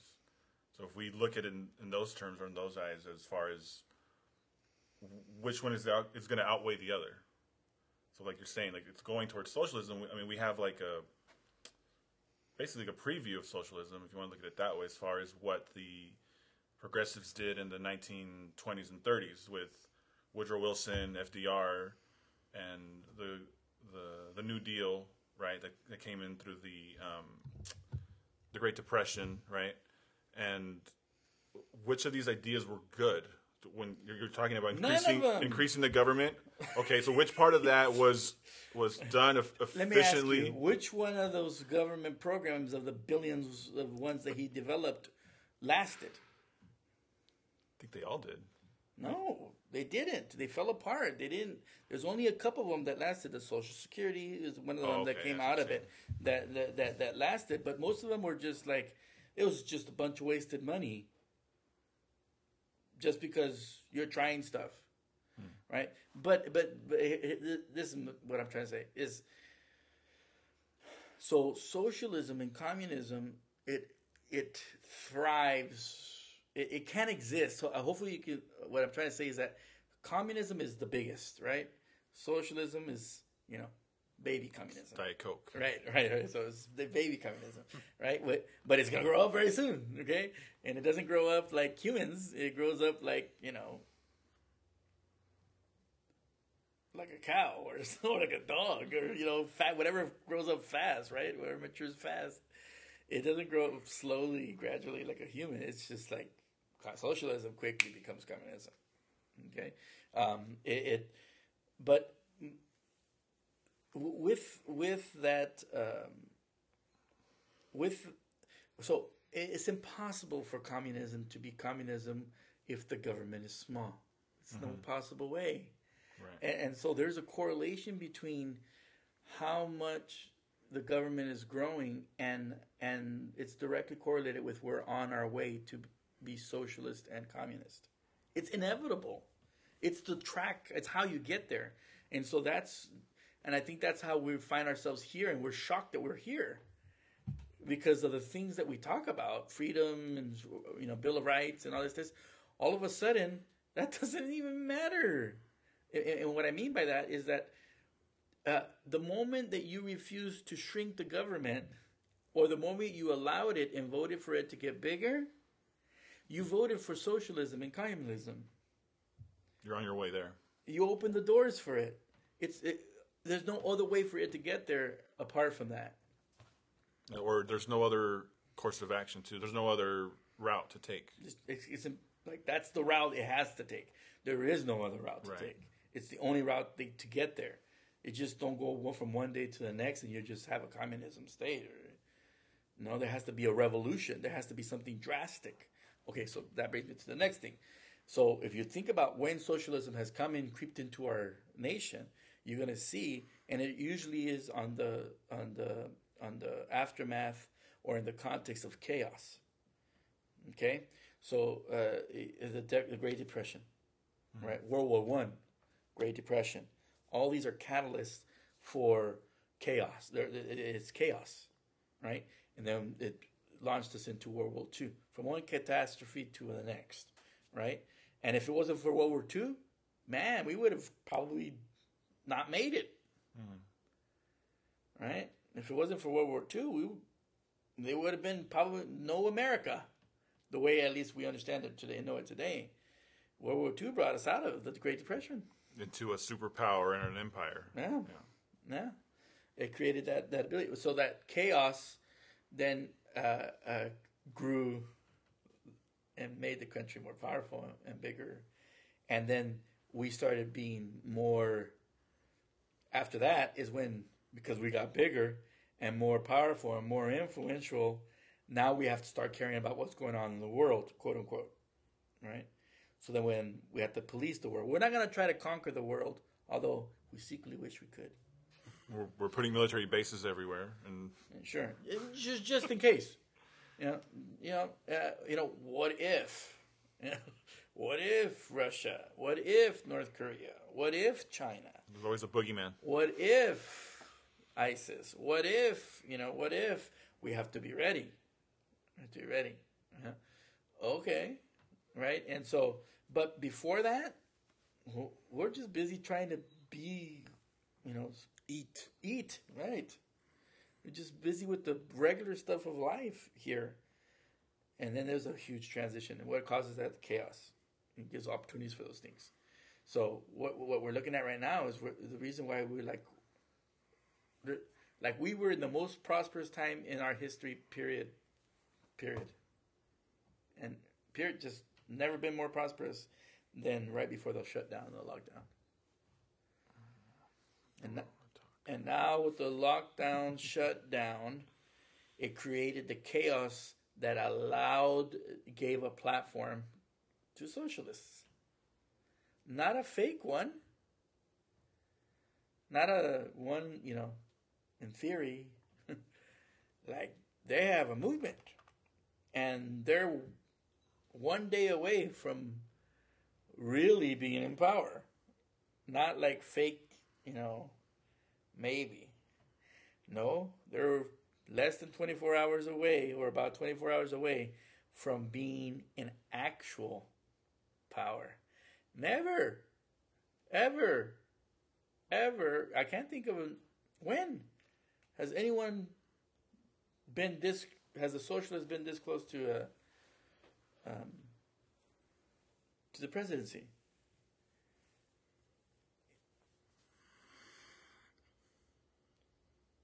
I mean, FDR and Obama. I mean, they come close, but not not outright. I'm a socialist. Right, that's what I'm saying. It's not like this is my agenda. Yeah. And this was my original agenda. No, it's more of a reactionary thing. That's not what's going on right now. What's going on right now is this is our agenda. I don't care if there's chaos or not. Oh, by the way, we were in the most prosperous time in the history of our nation. Usually, usually, the opposite it happens. Usually, there's great poverty or great, you know, and what that brings forth in you know this movement, the socialist movement and whatnot, promising to make everything better and whatnot. That was the opposite. That's that's what the crazy dynamics are right now. Because these are not, and that's what I'm saying is like this is not a fake thing going on, like, and it's not like pe- certain group of it people are, are pulling for this. We have, we have one of the most, we have one of the political parties in full blown moving, full blown advocating for it, full blown the vice president is one breath away from being the presidency. And, and by the way, side note, everything that the that the conservatives are doing right now, they're, they're, I, I think they're dumb for doing what they're doing right now with Hunter Biden and everything. Personally speaking, I think that's a big mistake. Not that they're gonna, not that the left is gonna gonna. I, I think the left already has their own plan, but we're literally handing to them what they're going to use to take Biden out if they win. You mean with the corruption That's correct. funded by and, it, and it'll be and it'll be brought down and it'll be the the, the conservatives doing. It'll be the conservatives doing. Um, uh, we will have stated and made the case so perfectly that if Joe Biden wins, they're just going to say this, and I guarantee you that if he wins, this is what they're going to say. Uh, we believe that Joe Biden needs to be investigated, and there's no way we can deny this anymore. He's a Trojan horse, essentially. really bad one, but yeah. Walking on they They three. could they could throw in the Twenty Fifth Amendment too. I mean, They don't. They won't need the Twenty Fifth Amendment because the conservatives made the case already for them. That's what we're dealing with with that right now, and I thought that was a huge mistake. How, uh, it and, and so one way, well, so Joe Biden is a wolf in sheep's clothing. He is. He's a wolf in sheep's clothing for sure. The proverbial. Donald Trump is not a wolf in sheep's clothing. he's not hiding it. He's, he's a wolf in wolf clothing. He's not hiding his, his wolfiness. We know exactly who he is. I, I I know that the wolf can eat me up, and and I know I'm dealing with the wolf, so I tread lightly. Okay, and I wouldn't even consider him a wolf. Maybe you know maybe a coyote. I get it. So, so it, it, going back to what you had mentioned earlier, where a lot of uh, uh, left-leaning people that abandoned the church and turned politics into their religion, essentially, um, would the socialist movement be like their version of religious extremists? In a sense, yeah. In a sense, they're like that branch where, oh, these guys are hardcore, but these guys, OMG, It'll it'll be like their ISIS is to Islam, right. so to speak, because it's a state, right? It's a caliphate, right? I think that's what you're saying, right? Yeah. Yes. I, Yes. I, I, I would I think that's the way that works. Yeah. That would be I mean, it may not be so full blown, uh, you know, because the ISIS is straight up, right? I mean, you could see that that is, But that's what it progresses to, Right, right? right, right. That's, That's what, what it I'm saying. progresses to. uh, but it's in sheep's clothing. Because everybody like always historically says all these things about Hitler and oh my god, he is horrible. But you have like communism. That's, that's Way worse. killed way more way people. more people. Like And it wasn't even other people; it was their, their own. own people. Yeah. That's That's that's a different kind. that's double nuts. That's a different kind of crazy, right? That's, that's how, and we're talking about primitive stuff, right? That's a different kind of, uh, There, yeah. there was a lot of Jobs. A lot of Jobs. Yeah, absolutely. So yeah, uh, Hitler gets a raw deal, not from the left anymore, but in typically he got a raw deal, and Germans still dealing with it. That's the crazy That's, part. I mean, yeah, and Okay. and I mean, not to make light of what Hitler did. It's horrible, Absolutely, right? It's but just not as bad as what Stalin did. exactly, Oh Mao!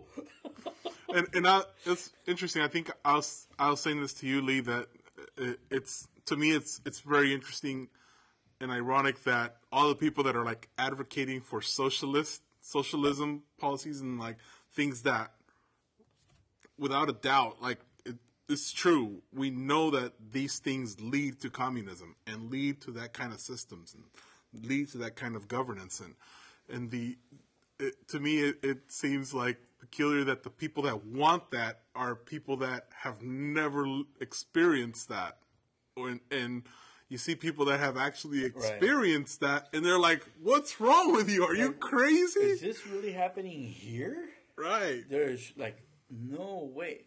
So, all right. So tomorrow, I'm letting you know, I'm voting for Trump, and and for all the stuff, the reasons that we're talking about right now, and many, many, many more. Okay, uh, I I bel I I see the left as an existential threat for sure. It's it's for sure.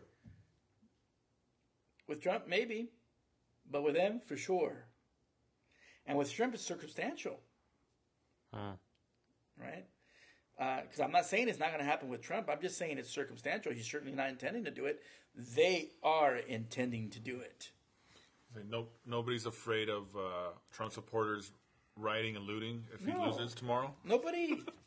They're not boarding up New York and Washington, all these places Because of the Trump supporters. Because because Joe Biden's going to win. They're doing it because they have a sneaking suspicion that Trump might. I think that's the crazy thing. Everything that that they're talking about when it comes to like Trump and the riot, it's they are literally doing exactly what they accuse them all that side. It's just like how how blind can you be? And I was showing um, Lee at, uh, an interac- interaction I had with on Twitter. Basically, um, his claim was that Trump's a racist, and then that there that he supports white supremacy, and that his own government, uh, DHS or I forget who wrote a, a wrote, a report saying that the that right wing extremism is a is a big problem in our society, and I was trying to show him like, well, there's there's Antifa, there's all these different instances of riots and looting, and now we're seeing people being murdered by this quote idea that, as Joe Biden says, and and time and time again he said no. Well, look at what Trump said, or look at this, look at the report. It's saying that right wing extremism is bad, and I'm like, wh- and he said he was talking about like the KKK, and I was like, where are they? Like, like where are they at? Like no one's no one's out rioting and looting, and claiming they're KKK. You you have a few, but it's nothing. It's not major. newsworthy. Yeah. I mean, I, I- I don't think that that's the, the, the total of them. I, they're there, but what happened to the KKK is they became savvy too. The KKK became business people, businessmen, and they went into corporations and went, politics. Absolutely. Yeah. So I'm not saying it's not there, and I'm not saying it's not real. It is, and it's real. It's there. It's just not public. Not the real deal. Not the real ones. Like the full blown real ones, you have some of them that are, you know, like David Duke and those guys and whatnot that are there, but they're not a threat. Mm-hmm. There, those guys are not a threat, but there are a branch of them that that, and there is enough of them. I do believe that, and I do know that you, you, you, they're there. They're just not active, not publicly, anyways. They're not publicly active. They they do it through policies or different things like that. Okay, which is where you get the whole, you know, which is the ring of trueness that it rings when you hear systemic racism, and that's why systemic racism rings true. Like it's there's something true about it because there's that element of it. Absolutely, there's racists in politics, and they're doing political things to yeah to suppress uh, uh, the black community and whatnot. Absolutely, I believe that. I don't think that's a question. I, I my eyes know that. I've read stuff and I've uh, I, I see stuff and, and, and I know can't. There's it's undeniable if you're going to be truthful. If you're going to be honest, it's undeniable. But it's is it rampant? Is it uh, uh, you know full blown? No, that's not it. That's not that's not going on right now. That's not that's not happening right now. Um, do I think Antifa equals the KKK? There's no comparison. Antifa is not the KKK. Antifa is not the Nazis and you know white supremacists. There's no comparison as far as I'm concerned. How, and anybody, I think anybody who's approaching it, you know, with an open mind, I, I don't think I don't see how you can come to the to say that Antifa is KKK or that. There's no comparisons. Antifa's not hanging anybody by the trees or anything like that. Okay, and and they haven't been around long enough.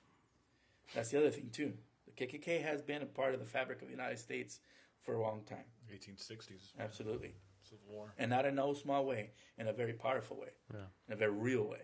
So uh, I, I think if I, th- I think when we don't acknowledge that, when conservatives don't acknowledge that, it drives the left nuts. It enrages them, and that's why I say you got to call balls and strikes. You got to be able to talk about these things openly. Mm-hmm. You got to be able to say, yeah, you know, you know, there's there is white supremacists. Absolutely. Is there systemic racism? I, I suspect there is. I just don't know how to define it and I don't know how to help it. I think that we've made good strides and we've made improvements. And there's the opposite end. To when the left doesn't acknowledge the gains that we've made so far in our society, it enrages the conservatives. Yeah. And here we are taking bites of one another. And like Paul says, be careful. You take enough bites of each other, you're going to consume one another. Right? And so uh, those are true things, and that we can't really have a real conversation or a rational conversation around it. Why? Because it's primitive what's going on. People are in tune right now, and they have fomented their impulses and their their dark impulses, their shadow. In fact, they don't even believe they have a shadow, like Jordan Peterson says. They've not even met their shadow yet. That's why they, they so freely uh, entertain these impulses and these compulsions because they don't know how wicked and evil and of racist they are themselves. And that's everybody that has a sinful nature. They're like they're like that that um, old movie where they had all the superheroes that had like real sorry powers, and it's that one superhero whose power was to get really angry. Oh, that's one of my favorite movies. That's Mystery Men. Mystery Man, where his power his powers to. Ah! And then that was it. I was like, oh, Captain Furious. Captain Furious. Getting angry, re- getting rage rising. and, then, and then he would get so angry that he would knock himself out. And, and that's the current state of, of our politics. Angry. So maybe we can. The last question could be, what do we do uh, moving forward? Like, what's something? I mean, I I'm, have a, a guess, but I know tomorrow's election and, and we can vote, and that's one one way we can deal with all the chaos. But just in terms of our everyday life, what would be something that we could do? That's real intangible. To to not get lost and not feel like it's it's inevitable and hopeless because it can seem that way. Well, the you know that's why I'm a pastor because we we believe that the gospel is the hope of the world, and the only cure for racism. There is no cure for racism. The only cure for racism is the gospel of Jesus Christ. It is designed to heal the hatred by pouring the love of God into you. Anything else is a band aid. Anything else is a band aid. Uh, it's it's a it's a muzzle. Uh, uh, uh, as far as I can see, and as far as I understand, as far as I have experienced, the love of God being poured into our hearts by the Holy Spirit is the only cure for racism. The only cure.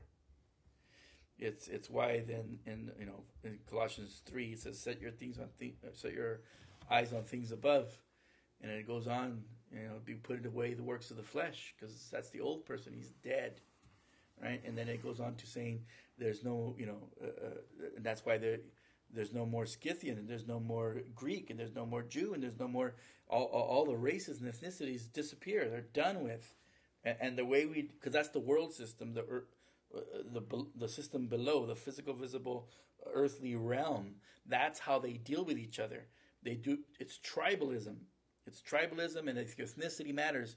But in the kingdom of heaven only one race matters. That's the race of god that's not born out of the will of the, of the flesh or will of the, or, or, or, the, or, or of blood it's not kind of any ethnic affiliation in fact it's only the blood of jesus christ that you have to take upon you. And anybody who takes that blood upon you, the love of God is poured upon you. And now you learn, it says, uh, Paul's going to say, the walls of hostility are broken down. The walls of hostility, the walls of hatred, the walls of enmity, the walls that kept me from loving someone else that wasn't like me, or and even those who were like me. It breaks those walls down so that I can now fulfill the royal law of God, which is to love my neighbor as myself. Right? That's why I'm a pastor. That's why I do what I do. That's why I believe what I believe, and that's why I I bother. That's why I bother at all. Uh, and and every time I, when I'm interacting with people, this is the context that I'm interacting with them with. And because the gospel of Jesus Christ is the place where we, conf- you know, it, it begins with confession, repentance of sin, confession of sins, re- repentance through confession of sin. It's where we begin the conversation with He who is truth, where we align our thoughts, our imagination, our hearts, and we bring them and let the light of God, the truth of God, shine on them. And then whatever is not aligned up to it, we repent, we turn away from it, and we say, We choose your thoughts, we choose your ways, we choose your what you say above what I say. And we begin that transformation process within the heart. And what and what that looks like is is is in the context of there's different contexts that you can understand that through or, or see that through. One of them is is is um, um, is in truth and lies and deception and uh, where I I make I surrender to the truth, which means then I abandon the lie and the deceit from my life, and I let the light of God, the truth of God, point out the inconsistencies in my life. Notice that this doesn't involve anybody else. Okay, its focus, its central focus is my heart. My heart. So the problem is not out there. Problem is not out there. And that's the facade. And that's the biggest lie. That the problem is out there. And the problems are the Republicans. Nope. The problems are the Democrats. Nope. It's not out there. The problem is my heart. That's my problem. And whether or not it has aligned up to the truth. Because once it has, then I can recognize it everywhere. And I can safely interact with it. And so uh, when you're speaking to He who is truth, you can have any conversation. There's nothing that's offensive to God that He can't hear. He says, Tell me everything. He says, Come, let us reason together. And if your sins are red as scarlet, He says, I'll make them white as wool, white as the snow. There's nothing offensive. You can't offend me. Go ahead. Tell me what you're thinking right? And so the whole point is that God says this is the only way to heal the heart is to get everything that's in there out. And then to be able to see, well, which one of those things is true? So which is this true? If it's true, I hold on to it. If that's not true, I repent, turn away from it. And I'm being transformed and renewed and being sanctified. That's all those spiritual language. That's what that means. And so, uh, uh, but you look at the way it is in the culture right now and what we need is that kind of conversation. See? We need to have be able to speak the truth to one another in love. Be able to speak the truth with them, knowing that we're not going to abandon each other. That we're not going to keep, you know, we're not going to seek to, you know, take you off the face of the earth because of what you're thinking.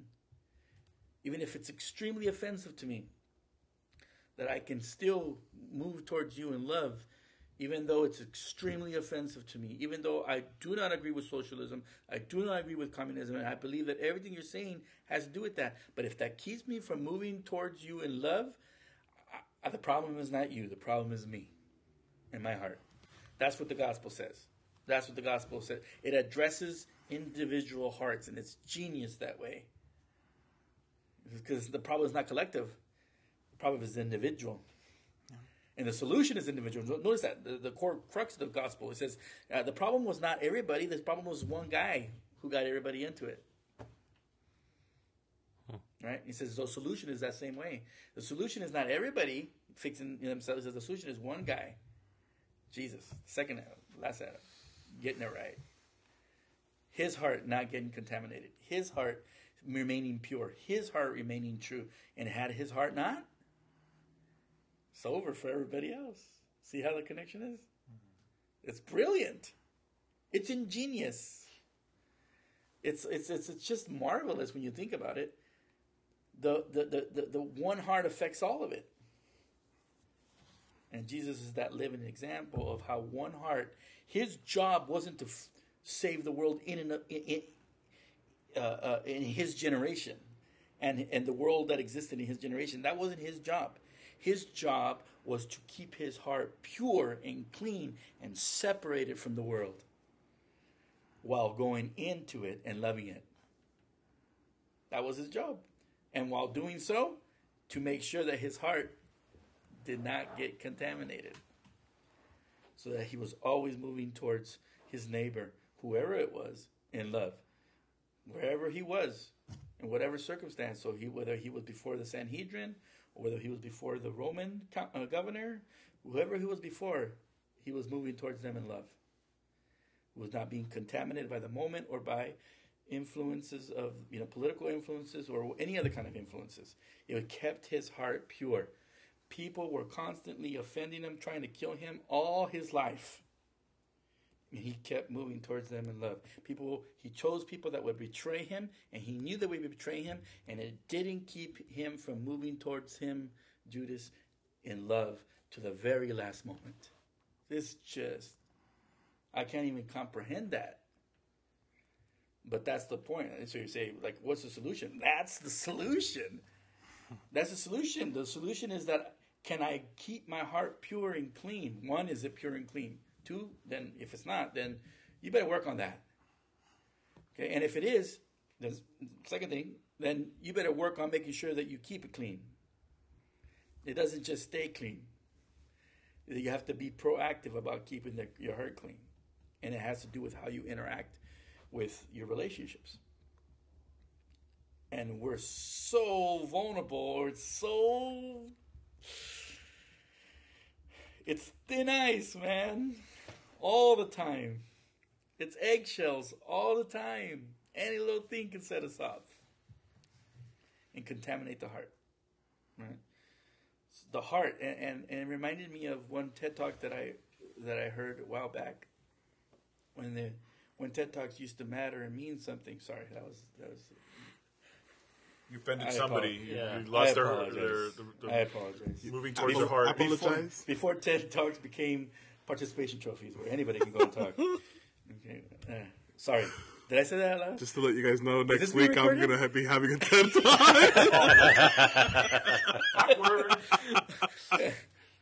So TED Talks, if you're listening, I'm, I'm available. log into log into iwill.com slash Ohio. No, but it's like yeah, going along with what Eliseo was saying. I think like a major thing, a major part of it is personal responsibility. It's like it's like going back to what you were saying about my debt being part of the national debt, and the way to fix that is to take responsibility over my debt. It's the same thing. It's it's to it's to realize that there is no law that can be passed. There is no medicine that can be taken or no technological advancement that can be rolled out Yes. that's going to change my heart. That's right. That's The- 100%. Fact check. 100% true. Uh, Yes, yes. People people think that I don't know a buttload of crap about the gospel, but I do. Said Brother Nacho. but yeah, it's like the, the only thing that can change the human heart is Jesus. Is the gospel. Truth. Uh, The Right. embodiment of truth itself, the logos himself. and, Absolutely. and and it starts with me. It starts with me facing my anger and me facing my unforgiveness and me facing all these things that I naturally lean to because of the sin nature that is in me. And and to think that that's all done and with that's all done and over with just because I've professed Christ as my savior and, and I've taken his name upon my life is just it's like it, it's to It's the problem. plunge it's to plunge right back into darkness hmm. That's the problem with Christianity right now. That's what he said right now.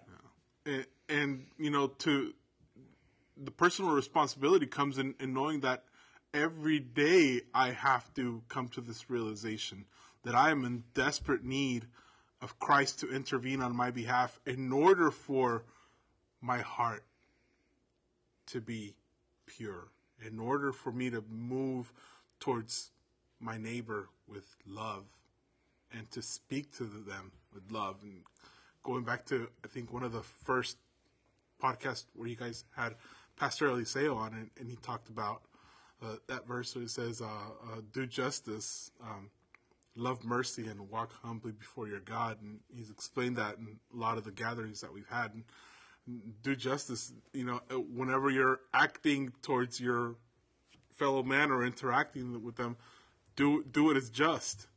And and when they don't do what is just to you, love mercy and and pour that mercy upon them.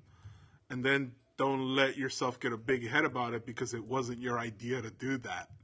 Be humble, embrace humility because that all comes from God. Your ability to do that all comes from the Holy Spirit working in your heart and in your life and you embracing that.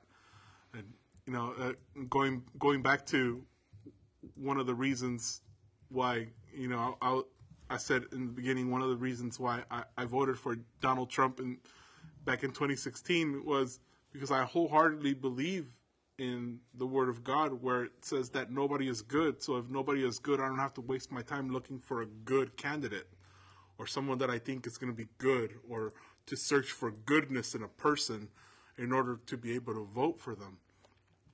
And, uh, you know, it, it, because if that's, if, if it's true about them that they're not good and it's true about me that I'm not good, then it's okay for me to do that. And I'll give full disclosure here to the, you know, that I voted for Bernie Sanders in the primaries and I voted for Barack Obama previously because I was wholeheartedly believing that you know that I was good because I grew up as a Christian and because I believe that I was good because I grew up as a Christian then these people are, bad because they're not Christians and They're deplorable. right and, so so you know no I, I shouldn't vote for them but then I wholeheartedly believed that this was the party of the racist that the Republican Party was the party of the racist, and they hate Mexicans, and they're trying to send my mom back to Mexico.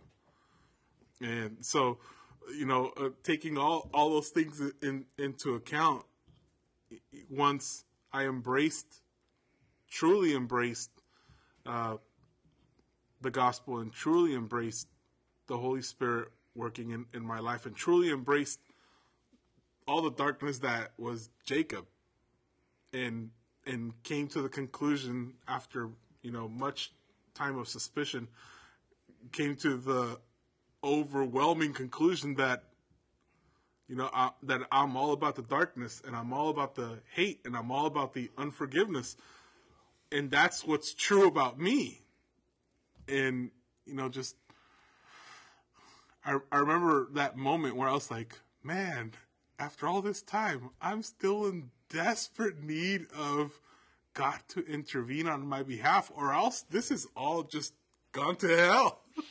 It's over. it's over. Uh, and you know, for me, that was that was all part of of my process. Um, as far as where I where I lean politically, and as far as where I, I lean as as a as a person, that as a as a man. I was going to say young man, but I forgot I'm 42. Um, That would have been fake news. And I, that would have been That hardcore been- fake I news. fact Yeah, that bad fact- quick. and, and I expect nothing less.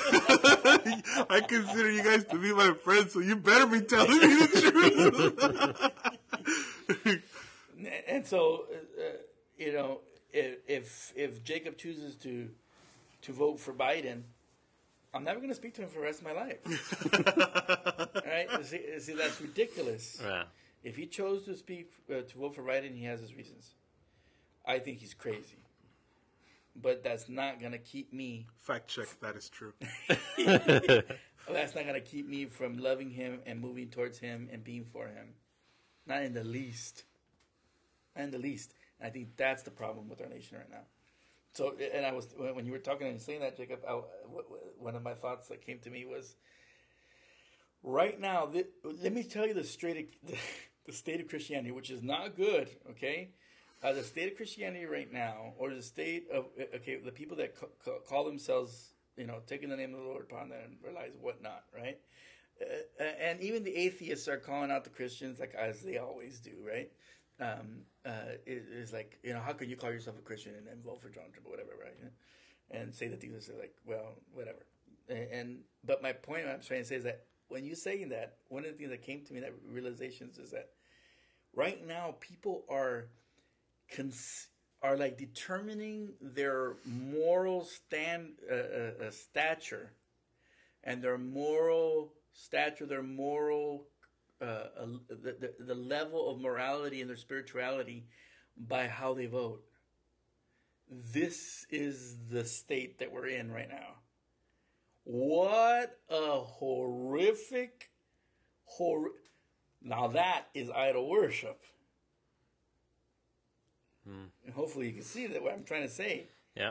People are determining their state of morality. Like, for example, um, I I feel spiritual because I I vote for um, uh, someone. Someone will say I I feel that I'm you know be doing my Christian duty by voting for a Republican because at least I'm not supporting abortion.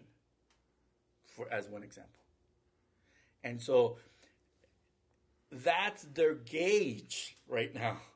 Like that makes them feel moral and spiritual and just and righteous that they're voting Republican.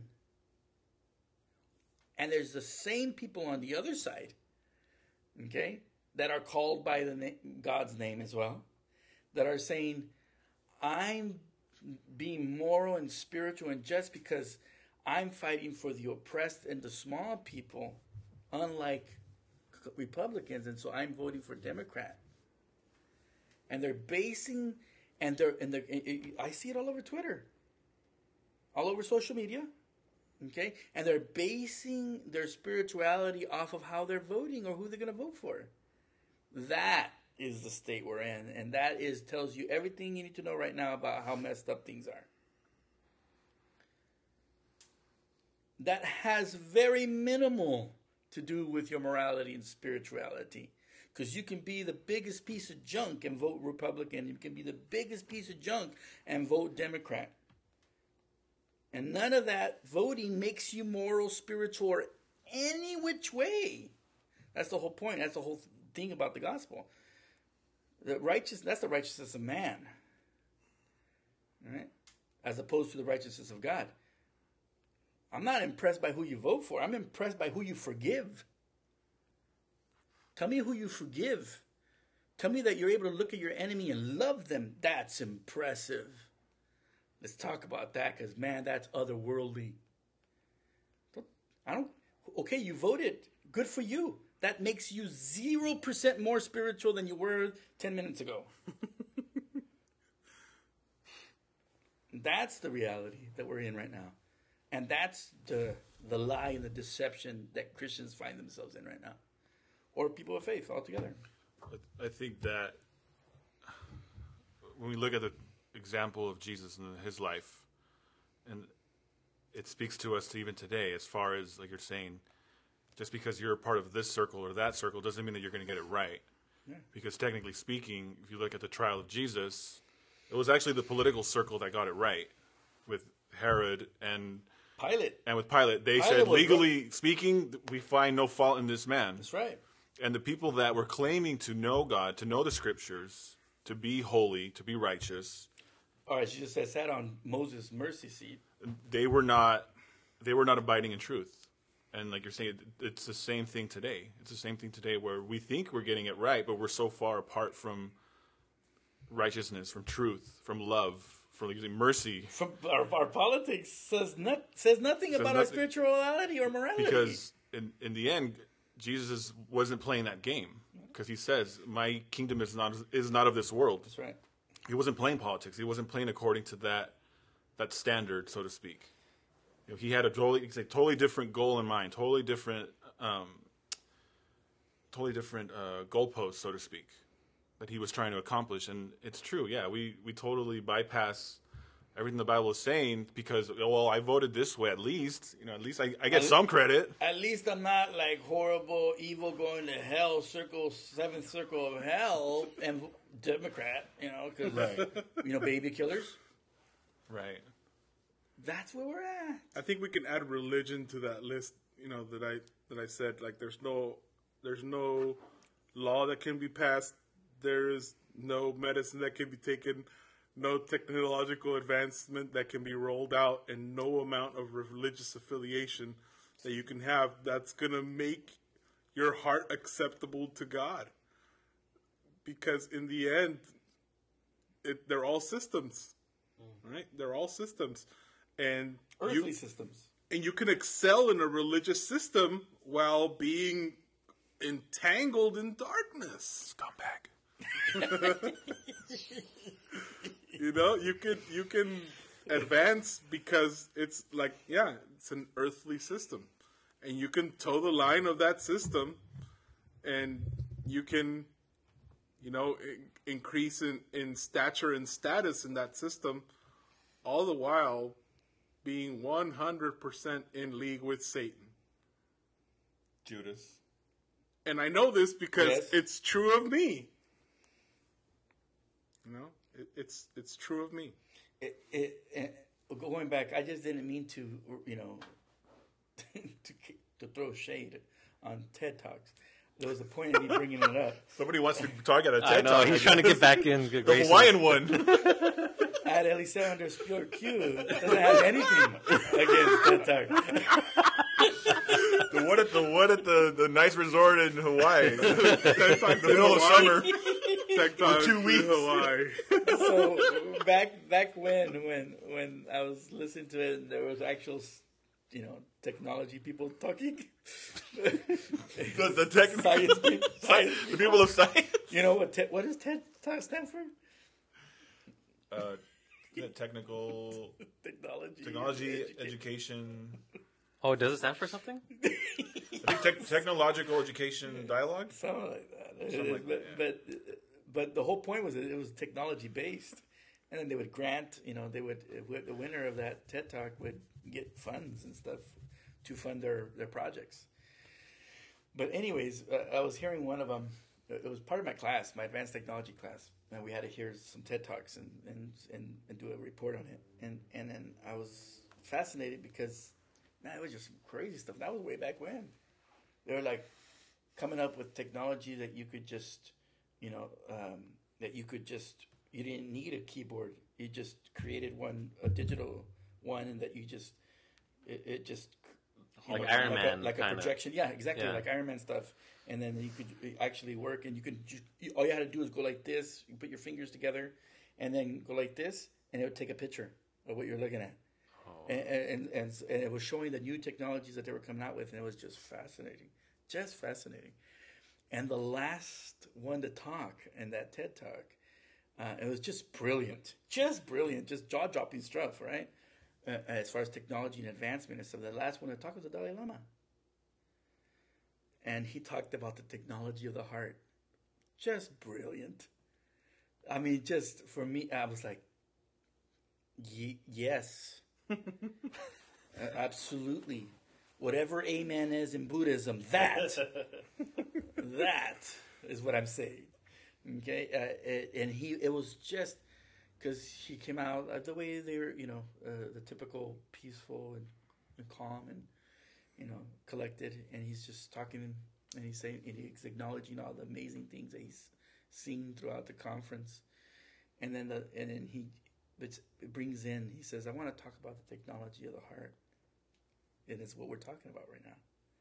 He goes, uh, uh, I, I'm. Uh, he's worried. He says because we have we're advancing so fast and technology is advancing so fast. He says, but he's worried about the te- the, the technology of the heart advancing, and that the technology of the heart is not advancing as fast as te- he's seen the technology, uh, uh, uh, scientific technology advancing, and that's a problem. Wow. That's the problem. So uh, it, it was just I, I, for me, it was very impactful because I was like, yes, absolutely yes, and that was a moment for myself uh, when I was hearing him say that. And, and uh, you would have to know my history to understand that I have no problem listening to Dalai Lama and saying amen to the Dalai Lama, but that's a different conversation uh, uh, because it was true. You see, and if it's true, then you're guaranteed that Christ is there. There's no truth that happens outside of the scope of He who is true. Okay, uh, uh, so it it was just brilliant, and, and and it had to do. It reminded me right now because we're talking about no amount of law, no amount of religion, no amount, nothing can change the heart. No amount of technology can change the heart. No amount of any all the things that we are investing our time and energies into, none of that can change the heart. and marveling over and wholeheartedly like seeking to accomplish. Yeah, and, and, and, and as impressive, you know, the new modern technology and the things that they can do and the things that they're seeking to do and the things they're trying to do, and as impressive as it is to see a rocket come back down and land itself, as impressive as all that is, it doesn't even get remotely close to impressive as a heart that looks at someone that has heard it inconceivable ways and release them from that hurt. And it, it doesn't get more marvelous than that. Nothing. Nothing. There's nothing more advanced. There's nothing more advanced or more uh, uh, uh, forward thinking than that.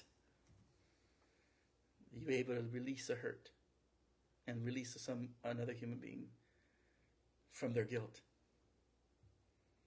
and watch them be healed, and watch your heart be healed in the process as well, and and, and gain a brother gain a brother in the process. And, and and I think that's that's what we're looking at right now. And and, and the people that are obsessing, we're, we're at a we're at the frenzy. We're at a frenzy of politics right now, because everybody had to pay attention because we're getting worked. And, and, and back when I said about rules, rules are easy. Conservatives are great with rules. Tell me what the rules are, and we'll we'll work the rules. You see? And for the long time, the left was like, these are the rules, these are the rules, these are the rules. And then we're like, okay, I accept your rules, and let's play by your rules. And then we started beating them with our rules. And they're like, those are not the rules no more. We're changing the rules in real time, It's a different game. right? Changing the goalpost. That's what, that's what you know, we say, oh, you just changed the goalpost. Uh, we, we're going to stop playing the game with you if you keep changing the goalposts. If there's no way for us to score, how can we play this game? Because nobody wants participation trophies. I want to win. I want to win. and that's the difference between the left and the right. The right are all about rules. That's why I say they're all about rules. They're all about rules. Show me what the rules are, and I'll work those rules. And I'll work those rules, and I'll beat you with those rules. And because I'll claim those rules as law and truth. And by the way, there has to be something that's law and truth. It's the only way we can guide ourselves forward in life, period. There has to be law and order. Anything else, just entropy. We know that by science. We are, entropy is always active. It's always, entropy has, is always, entropy is the alternative plan. And it's moving and it's working and it's not stopping. Right. And, and, and so the alternative plan is the gospel. Unless you want to live by entropy, where everything just dissolves into chaos. And the, and the more you surrender to it, the faster it, it happens. And it's an undoing of creation, by the way. All this that we're talking about. Entropy is the undoing of creation. It's the it's it's the attempt to erase God's creative process and God's creative design. Back to Genesis 1 3 or 1 2. To, to, to chaos. Back to chaos. I would say there's nothing, there's truly nothing else that makes us equal, like the way the gospel can. Absolutely nothing else. There's absolutely no other way. The, the, the cure to systemic racism, the cure to poverty, the cure to immigration, the, the, the, the problem, the solving the problem of immigration, solving every social problem that we have, and this is what we've been talking about our galleries too, right? Every social issue that exists, the solution to it is the gospel. By the way, which is what we should be talking about. We should be talking about the gospel. And, and, and so when I speak to Christians, uh, and really to anybody at this point, I don't like to say Jesus. I'm like, wow, what? yeah, because Jesus, people have an idea of who they think Jesus is, and and I can guarantee you they have no idea who he is. Most people. Okay, um, and, and most people wouldn't recognize a quote from him. Apart, they would confuse, you know, Chinese fortune cookie saying with Jesus, and they wouldn't know which was was which. Uh, there's so uh, biblical, uh, you know, literacy is a serious problem in the church right now. Um, we, just don't know what Jesus says, right? We just have our own idea of what Jesus it says and, and and is, and he's a nice guy.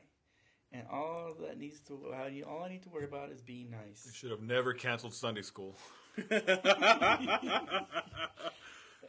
I agree, but for different reasons. But, uh, Put them bad kids all together in one class. and see what happens. uh, and, and so, but you have this. I, I don't like to say Jesus because people have an idea of who Jesus is or their idea of who Jesus is. I like to who he is in his essence.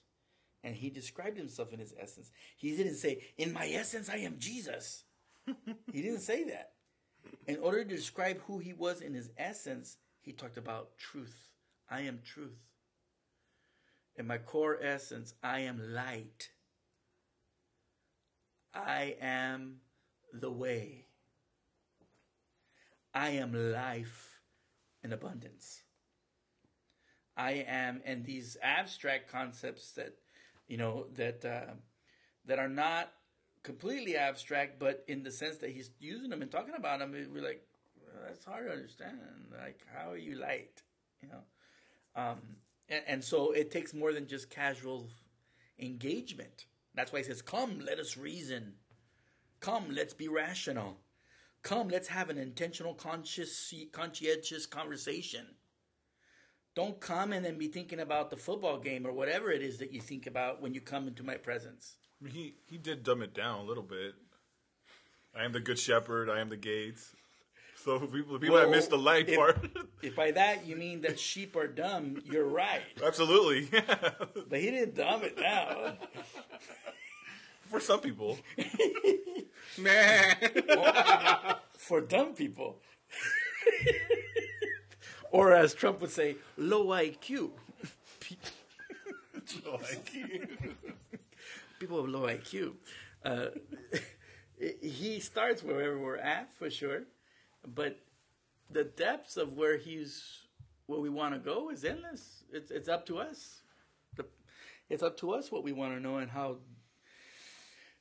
Uh, I was saying this this last gathering that you know uh, one uh, having that relationship with He who is God, He who is true, He who is l- Almighty love. Having a relationship with He who is Almighty love. See, uh, like, have you met Almighty love? Is that that's way better conversation starter than have you met Jesus? Because people have ideas of who they think Jesus is, and they're wrong. I can guarantee you that they're wrong. how would you know if you haven't met them, Right? So it's better. It's like, do you have you ever met Almighty Love? Do you know what con- unconditional love is? Have you ever experienced unconditional love? Ooh, that's a good question. What's that? Well, I don't know. Are we talking about sex here? No, not even, not even remotely. Unconditional love has nothing to do with sex, but it does have everything to do with intimacy because that's a different conversation. That's a that's a conversation I have with anybody. A- no matter who you are, and so I, I for me to not use Jesus' name, but to know to to speak about Jesus in his essence of who he is, is not to downgrade him from he is. He's the Son of God. I have no problem saying that. Of course he is. Of course his name is Jesus. Of course that's his name. But what does that matter to you? And how has that affected you in any way, practical way at all in your life? Other than to make you think that you're righteous and you're holy and everything because his name is Jesus. That's just such a tragedy. And for me, that's like the greatest blasphemy. That's taking the name of the Lord God in vain. You have no idea what that name is and who that name is. The name of the Lord is a strong power, a strong tower, and the mighty run in, uh, uh, the righteous run into it and are saved. And then we start getting these weird spiritual concepts. Right? Uh, just weird, man. And then people look at you like, you're weird. And like, yeah, I agree. That's weird. And it has no conscientious, practical relevance at all. It's just this, you know, mystical. You know, the gospel is not mystical. Jesus is not mystical. It's not mysticism. He's as practical as you can get. It's as forward thinking as you can get. It's as te- it's it's it's it's the most advanced technology that you can ever ever comprehend or ever engage in and ever receive in your life. It's it's the ultimate. It's majestic. It's it's unreal. It's it's it's a miracle. It's it's hard to. There's no words for it. There's no words for it. So and so, especially I mean you know the last twenty years I've been teaching in very conservative, very traditional, very you know fundamental circles, fundamentalist circles, where I had to confront people's racism in the Latino community because the gospel, that's what it does. The gospel says, You, my friend, are a piece of junk. and not just any kind of piece of junk. You're the worst piece of junk you've ever met in your life or ever heard of. That kind of piece of junk. That's who you are. Apart from me. Apart from your relationship with me. That's what you are. And that's what Jordan Peterson says when you get to know your shadow. You get to know your darkness. You get a glimpse of yourself, your sinful nature in the mirror. And therefore, once the people that get that glimpse, it doesn't matter what whatever affiliation you are, Christ will find you in whatever religious institution system that exists. He finds you there. Finds you there. You, he doesn't find you when you're in Christianity. He finds you wherever you start being surrendering to the truth, wherever that may be. He finds you and then he introduces himself to you, right? Uh, uh, and man, that that reality, that truth, you know, let let's talk about. Uh, so when I talk about people, um, I, I, I I'm not worried about. I'm not worried about uh, who you're voting for, but I am extremely worried about who you haven't forgiven. That's Second Timothy, right? Having the appearance of godliness, but right. denying its power. The, the, the, the whole purpose of it, the whole purpose of being spiritual and godly is not so you can lord it over people. Or to say, this is what I believe, but you don't live that way. Ha ha, I'm better than you. Ha, I'm more spiritual than you. Oh man, I have a better title than you. Or man, you should bow to me. I'm not gonna mop the kitchen floor no more because I did that already. Now I'm a bishop, or you know, it's it's that's when it's the whole point of godliness and spirituality. The whole point of godliness and spirituality is to set the captives free, beginning with yourself. That can't be true. Yeah, that can't be true for us if we don't if we're not partakers of it of the of that's that. what I'm saying. Yeah, yeah. If we can't do that, if we haven't set ourselves free, it begins by setting ourselves, and then we and then we learn. In that process, we learn oh shoot, I've been set free, and it and and, and being set free is directly correlated with setting people free from me. There's a direct correlation between the two. And so and so I start loving mercy. I start loving setting people free, forgiving people. I start loving mercy because the more I forgive people, the more my heart is released. The more freedom my heart has to what? To be who God designed me to be to interact with. The, so the whole goal, as far as I see the gospel and understand the gospel, the whole goal of the gospel is to for there to be no circumstances, no person, no human, no relationship, no circumstance that I cannot move forward in love to. Another way to say that is that there is no circumstance that I cannot forgive. That's harder to say. That's loving mercy. the more I train myself to love mercy, the more my heart is free to love anybody and, and anyone and in any circumstance. And so the and, and because I know what I've been set free from, I, I've seen my shadow, I've seen my darkness, I've seen my sinful nature. I know just how pathetic of a piece of junk I am. I no longer look at Hitler and feel good about myself.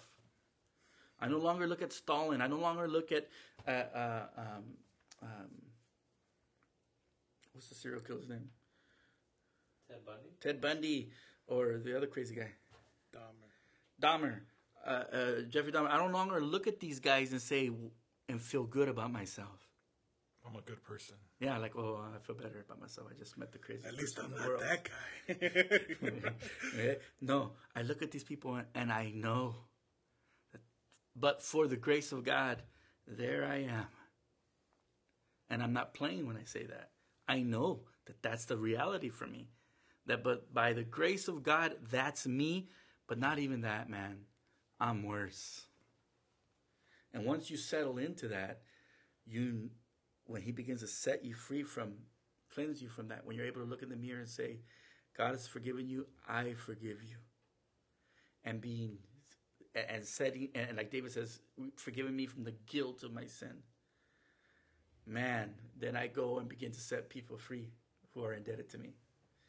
And that process just becomes a, a reinforcing process. The more I do that, the more I'm set free. The more I'm set free, the more I want to love mercy. And, and, and so it's a cleansing of the soul, the sanctification of the soul, and it's and it's God fully abiding in me so that I can be who He wants me to be, so that I can bear much fruit, right? Uh, and, and, so that for me, that's the con- that's what people can do. That's the solution. The solution is not at the ballot box. It's not there. It's not there. Okay, so so if I can't, if I cannot, it, and this is what people are trying to do right now, especially Christians, especially people of faith. They're trying to determine their spirituality and morality based upon who they vote. Well, we've already, I think, with our conversation, established that that you cannot base your morality that way. You cannot base your spirituality that way. So therefore, if you can't base your spirituality and your morality on by how you vote, how does that change your vote? Does it change your vote? So now it becomes about something else, and that's, that's originally what Jacob was saying. He's like, if it's if I'm not looking for a, a good person, then how do you vote? If the issue is not if the issue is to good to, to vote for a good person, we're all screwed. Just fill, just write in Jesus for all the candidates. Chewy, you might as well write in Jesus, Chewy. Jesus of Nazareth, Jesus of Nazareth. Every single one of them. Chewy from the north side. The- but that's originally what, you, what Jacob was started by saying. He said, "I'm not trying to vote for a good person because I realize that there is none." I understand that, and that's what we're talking about. That's what I'm talking about right now. It's like this is what that means. I know, beginning with myself, I know that clearly. Therefore, when I look at people, I don't look at them from a position of judging them from a higher position, lorded over them. I look at them from a position of compassion, knowing that I am the worst sinner, as Paul said. Right? And I'm well in tune with the reality of that statement in my life. So that the people that I come in contact with, I'm free to love them.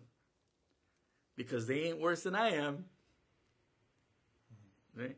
There's a lo- there, there's the logic that enters into that, right? Uh, they're, they're not worse than I am therefore I can love them for sure. But if someone's worse than I am, deplorable. I cannot love them. I cannot even look at them. I can't even go to lunch with them. I can't even have them part of my family. They must be ostracized. Otherwise, my I can get contaminated and become deplorable like them. I, we, we, we know those prayers, and Jesus, like the Pharisee that's sitting there saying, "Thank God, because I'm not like this deplorable person right here."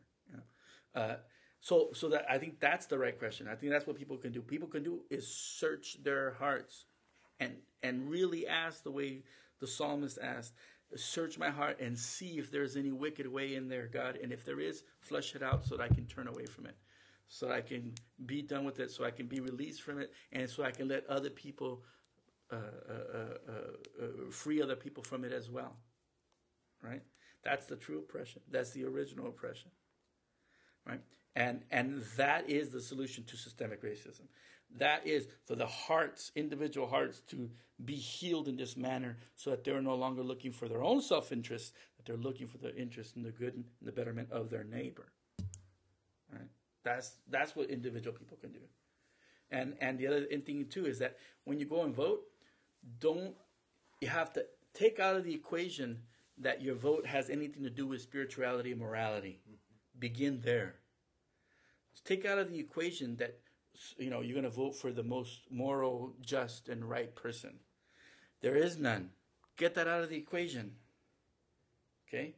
So move past your own self righteousness. Let's start there.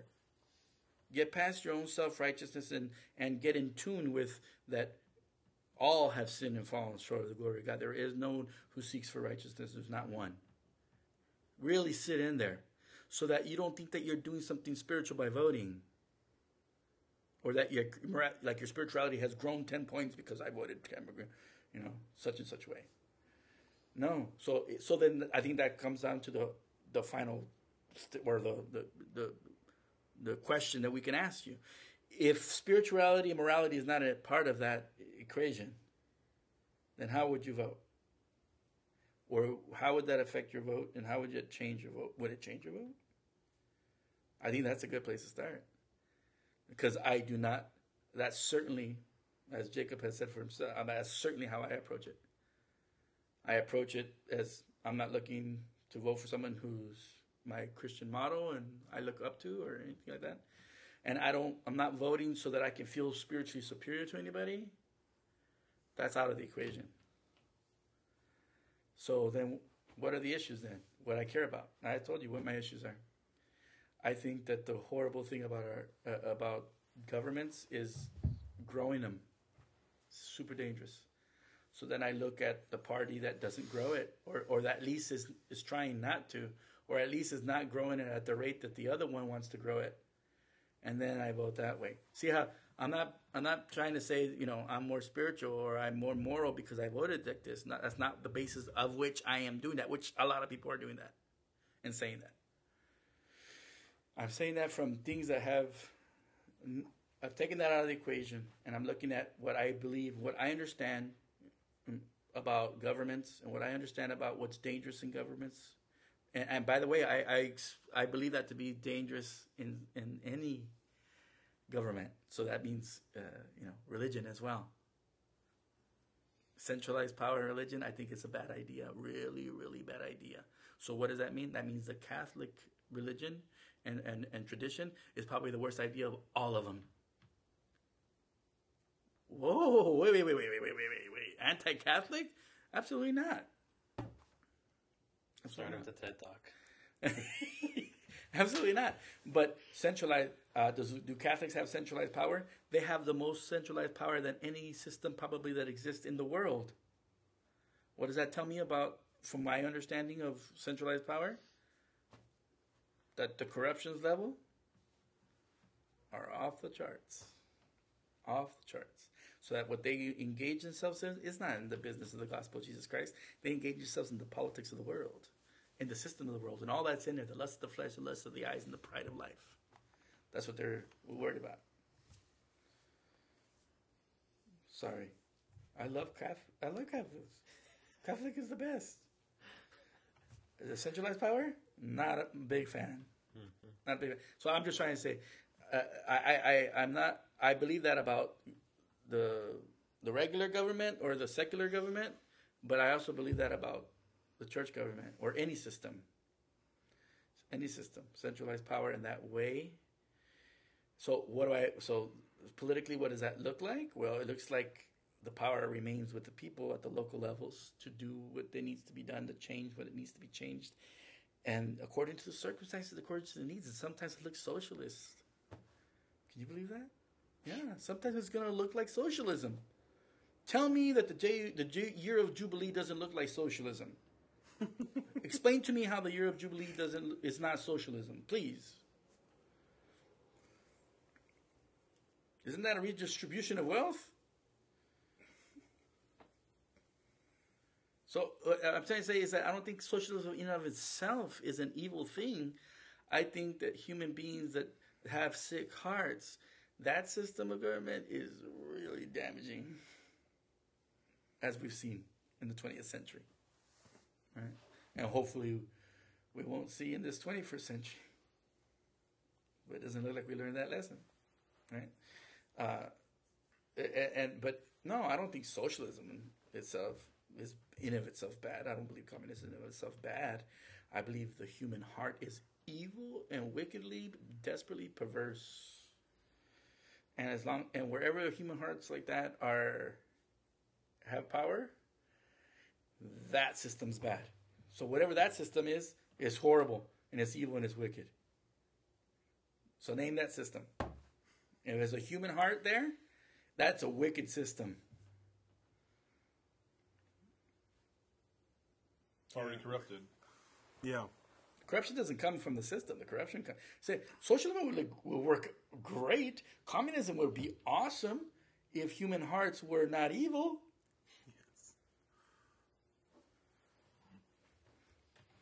The scripture says that when the king is righteous, everybody rejoices. That's monarch. It's called good in the hood. That's monarchy. That's a monarchy. That's a monarchy. King. That's monarchy. Nobody wants to behead that king. You know why? You know why uh, the kingdom of heaven is going to be uh, just utopia? You know why? Because the king is not wicked.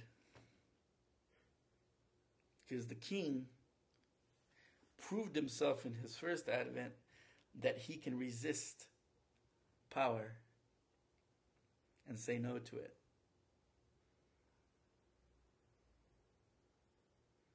And that's what he did in the wilderness.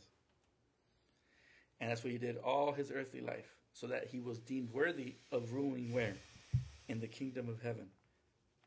So he's going to rule in the kingdom of heaven. And the monarchy, by the way, it's not going to be a capitalist system. this cracks me up. It's not going to be capitalism in the kingdom of heaven. That's a monarchy. It's a rule by one. And he won't be a tyrant. Except he won't be a tyrant. That's the interesting part that we can't put together. in our Because why? Because of his heart. And that's why I say, name any form of government. It's not the it's not the governments that is the actual issue. That's why if Biden wins tomorrow, I don't. Okay, I'll tell you, I don't think he's going to win. I think Trump's going to win by a way bigger margin than he won last time. That's what I believe. But I don't care being wrong.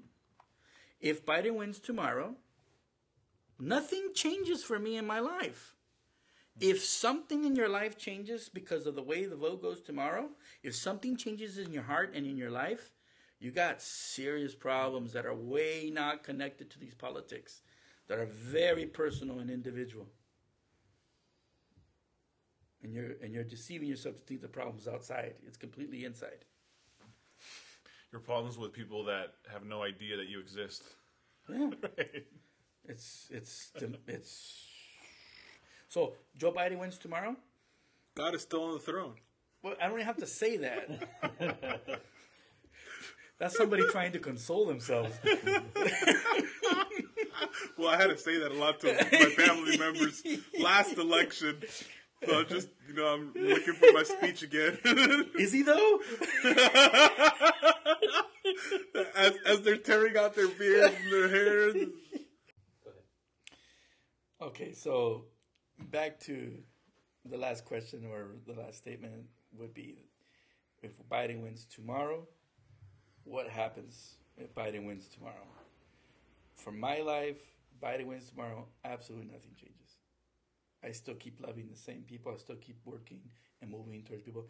I don't get bitter towards the left. I don't uh, uh, allow that to overwhelm me. Yeah, I have my ideas about that stuff, but it should not supersede the core, my core being of who I am. I have to protect my heart. I have to protect, uh, protect my. That's Proverbs. Guard your heart above all things, because the issues of life flow from it. And that's what Jesus did, and that's our job to do with it too, so that we can engage with people, so that we can have conversations with people, uh, so that um, the we don't continue to, cons- you know, take bites of each other and be consumed completely by one another. This is not what we should be doing. And I think this is a testament to what the things that we talked about today, which is that we've we've we should have been at the place where politics does not consume our lives. You know, it's something that we think about every four years or whatever, or whenever there's an election, and uh, so that we can have uh, you know just wis- people with wisdom in our in our government that is not seeking to uh, that's seeking to manage everything you know in a in a in a straightforward way like they would any like we would want any business to to function and run and where the bottom line is not the dollar you know it's uh, we care about it but it's not the only thing we care about um, and I, I think that we need to get to a place certainly where we're we're not obsessed about politics anymore. We have to get away from it. It's it's consuming us, uh, as if the solutions to any of our problems can be solved through politics. I think we covered that pretty extensively. Yeah, uh, same. I I echo that that sentiment. You know, for me, um, you know that this doesn't change who God is, regardless of the outcome. You know, historically speaking, throughout the story of humanity, uh, the goodness of God is the constant in all those stories and narratives and variables and and and God is good if Democrats are in power, and God is good if Republicans are in power. And, and in the past, He was good when good kings were in power, and He was good when wicked kings were in power. He was good when Stalin was in power. You know, He's He's good when when we go through suffering, and He's good when we're going through times of, of, of plenty or times of uh, of peace. Um, so he's been constant in in my life throughout all of my ups and downs and issues and, and dealing with you know a lot a lot of the things that we talked about uh, today so uh, he continues to be sovereign he continues to be good and nothing that any human on earth does can change that or diminish that. Or should. Or should change that. Because they can. Right? If we let Yeah. ourselves. Right. Yes. No, earthly politics don't change him and his essence either. That's one thing that we, you know, get confused about sometimes. And that's what happens when we start fixating on very detail on the details of things. You know, you get caught up in social media, what pe- what this person says, what that person says. Oh, that was funny, or that was this, or that was so true. And then look at how this is so unfair, this is so unjust, and this is all you know. And it's just back and forth, back and forth. There's no end to that. As if as if life is centered around Right. social media and Right. it's the only way that we can live is we couldn't live before social media or, somehow. or, or like if a tweet's gonna change the world, right? Like like if a tweet's gonna change the world and like, oh look, we exposed the media corruption. The media is going to repent. But see, like that's what that's the whole point that we're talking about. We're, we're we're talking about these things as if they had life in and of themselves. The media doesn't have life in of itself. There's no amount of evidence that you show the media that's going to get the media to repent because human hearts aren't changed like that. They're not changed by the evidence that you give them. You know, and and that tells us about the the state of our media and whatnot. But you know, uh, it's and so I, I think we get caught up in like, oh, if we can expose this corruption, then everything's gonna change. No, because human hearts don't change like that. They're not transformed that way. So, I I, I, just think we need to deaccelerate, and and, and honestly.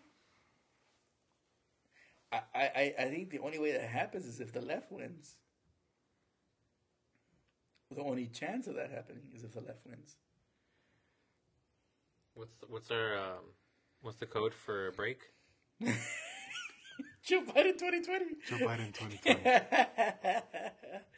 and and, and the reason I and the reason I'm saying that is because you know you you you don't the the right don't tend to loot and riot and they don't tend to do those things. I'm not saying they won't. I'm just saying they don't tend to. But we we're guaranteed that the left is going to do it already, and those things matter to us because those things affect our everyday lives. Um, but I think I, I think that's where I think that's what's true. As a, going back to your first question, what's real and what's not real, or what's true about the, the candidates and what's not true. And I think this is a good place uh, to uh, bring it to a close, or somewhat of a close, uh, in in talking about what's real and what's not what's not real. What matters, what doesn't matter. What matters, what doesn't matter. That's right. Well, thank you for joining us, guys. Once again, thank you for taking the time out to be with us and to discuss some ideas that tend to divide us, but as we're learning, right, that the mercy of God has allowed us to reconcile to Him and to each other. So, thank you. Thank you for the invitation. It was ex- it was fun. Glad to be here. I'm glad to be out of the house. We love our wives and our children. Yes, the Lord bless our wives and children. Good night. Good night.